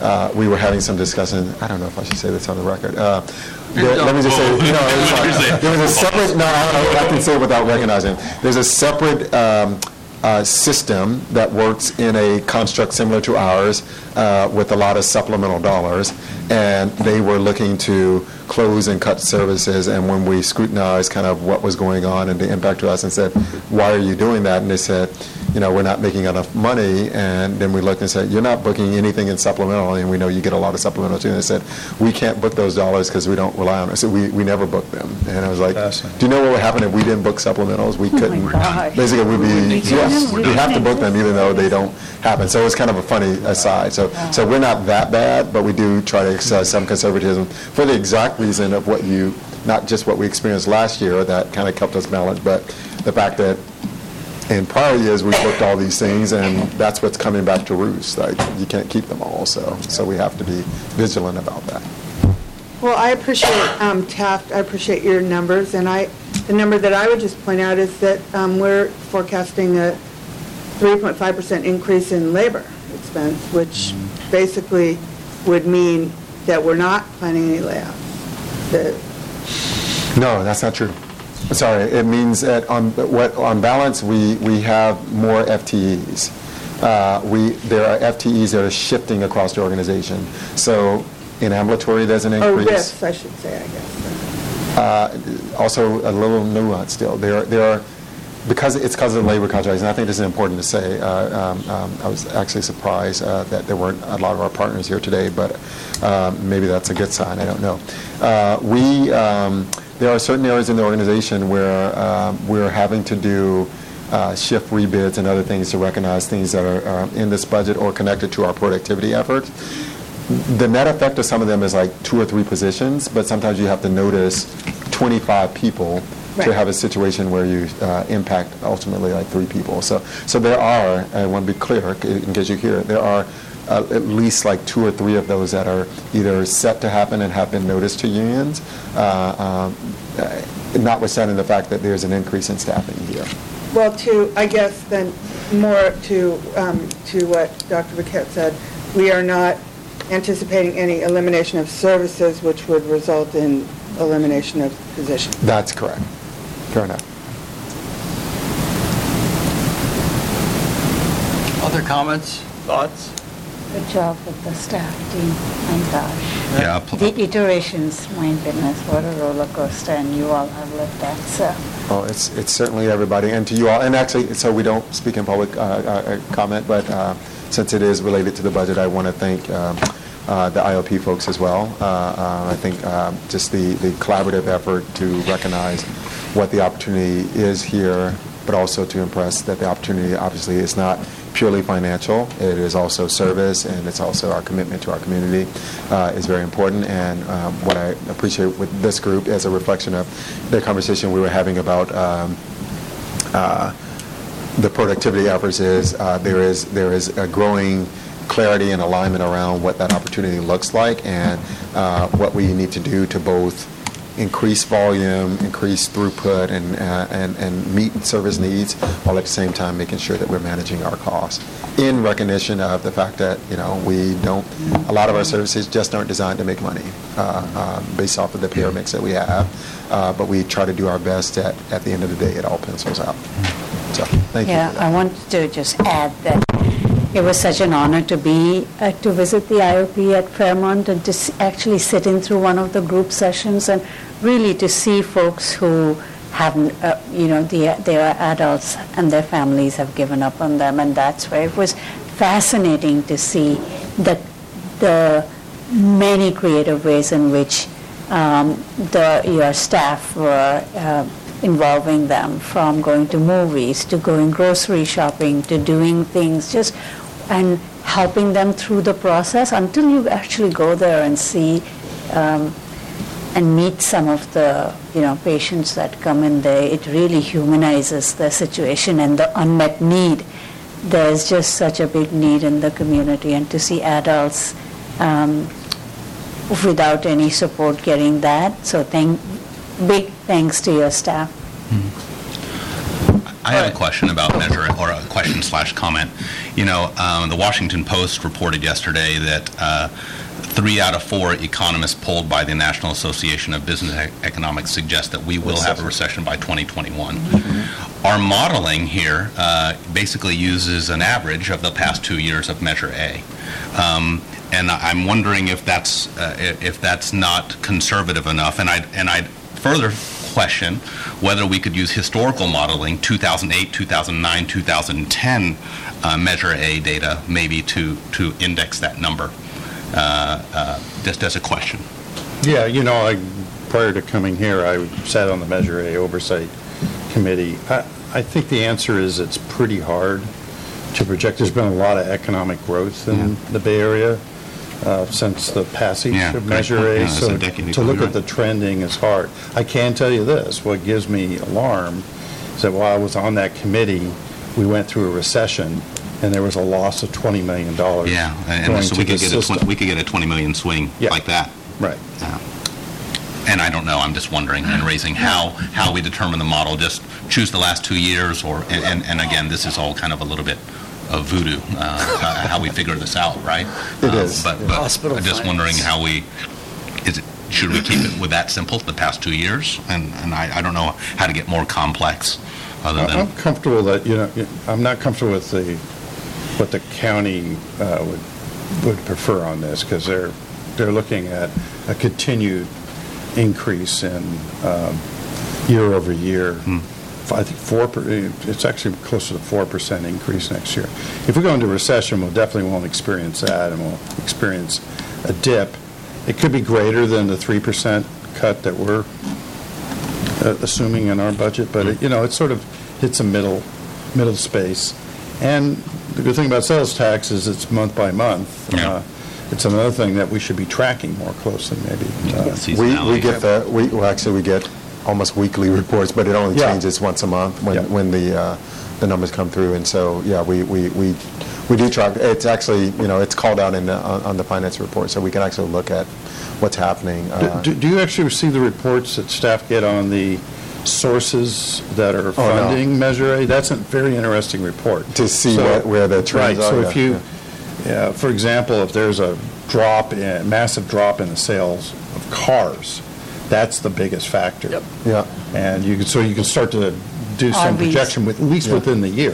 That's like, um, isn't isn't A B eighty-five, I think A B eighty-five is a combination of vehicle license fees and something else as well. No, it's realignment. I mean, the, yeah. Realignment that's, vehicle license fees and sales tax. And sales tax, yeah. yeah. That's right. So, that's there you go. It's yeah. another source that's crazy. Somewhat reasonable. Yeah. So, um, years. Yeah, I, I have a few comments. Um, first, you know, this has not been an easy process, and I'm not walking away feeling super good. Um, I'm feeling weathered, mm. and I think that um, I think in an effort to be transparent uh, and as transparent as possible and as early as possible, in some ways our, our efforts may have been um, viewed as um, uh, alarming or uh, uh, Uh, inconsistent. Uh, you know, we went from one hundred million to sixty-five, and now we're saying, look, we think we can do it. Um, I, I really want to honor the work of the staff. I want to reemphasize that we, we you've done a great job in identifying funds and, and identifying enhancements and revenues, and the county has certainly stepped up and really been a great partner. I think like we have to figure out how to do it better in terms of our communication with all of our partners. Um, And, all, uh, and every department, every project, every program needs to know that this is a constant process that has to happen. And I think the more we can forecast our concerns and, and vulnerabilities across the system early on, not as a way to scare people into thinking that we're going to eliminate them, but into motivating people to knuckle down and figure out how to run their program better. I think like that's the lesson I'm taking away, is that that, that communication strategy has to be ongoing and monthly. Yeah. Um, I think that's important. I think um, our, our partners in Alameda, the, the island of Alameda, um, in, you know, felt strongly that our concerns uh, were an indication that we were not going to fulfill our agreement to build uh, the seismic upgrades at Alameda. And we, we are about to take a vote, I hope somebody's going to make a motion, um, that will lock in our commitment again to, to meeting that, that J P A, so that we can um, so that we can keep that hospital functioning as a critical part of our network. Um, on that note, I will point out, and I'll say it now and we'll keep saying it, the twenty twenty seismic upgrades at Alameda Hospital are not the thing to be worried about. The twenty thirty upgrades are, and we have to have a really deliberate public conversation with the health district. Trustee Jensen, I know you're aware of this. We need the public to be involved. We need to reinvent that hospital, and we've got fewer than ten years to do it. Um, and so um, that said, we're committed today to what we're doing. Um, we're committed to our to our, our labor partners, um, but they also excuse me, need to know what we see in our Vizient contracts as far as our labor costs, our overtime costs, our benefit costs, are completely out of line with similar organizations. And that contributes to our inability to, to project a, a, a stable future. And so people need to know that uh, when they work here, that the, the incredible package that they are getting, uh, and that, that we make painful choices. Um, so with all that said, um, I think we're at a point where we can take a vote, adopt this preliminarily, present it to the county, um, and work in partnership and come back and finalize this thing next month. Um, and just uh, too bad we didn't get an August recess. Uh, so with that, I'll, I'll entertain a motion. Motion to approve. Second. All in favor? Aye. Aye. Aye. Aye. Great. Thank you. This meeting's adjourned.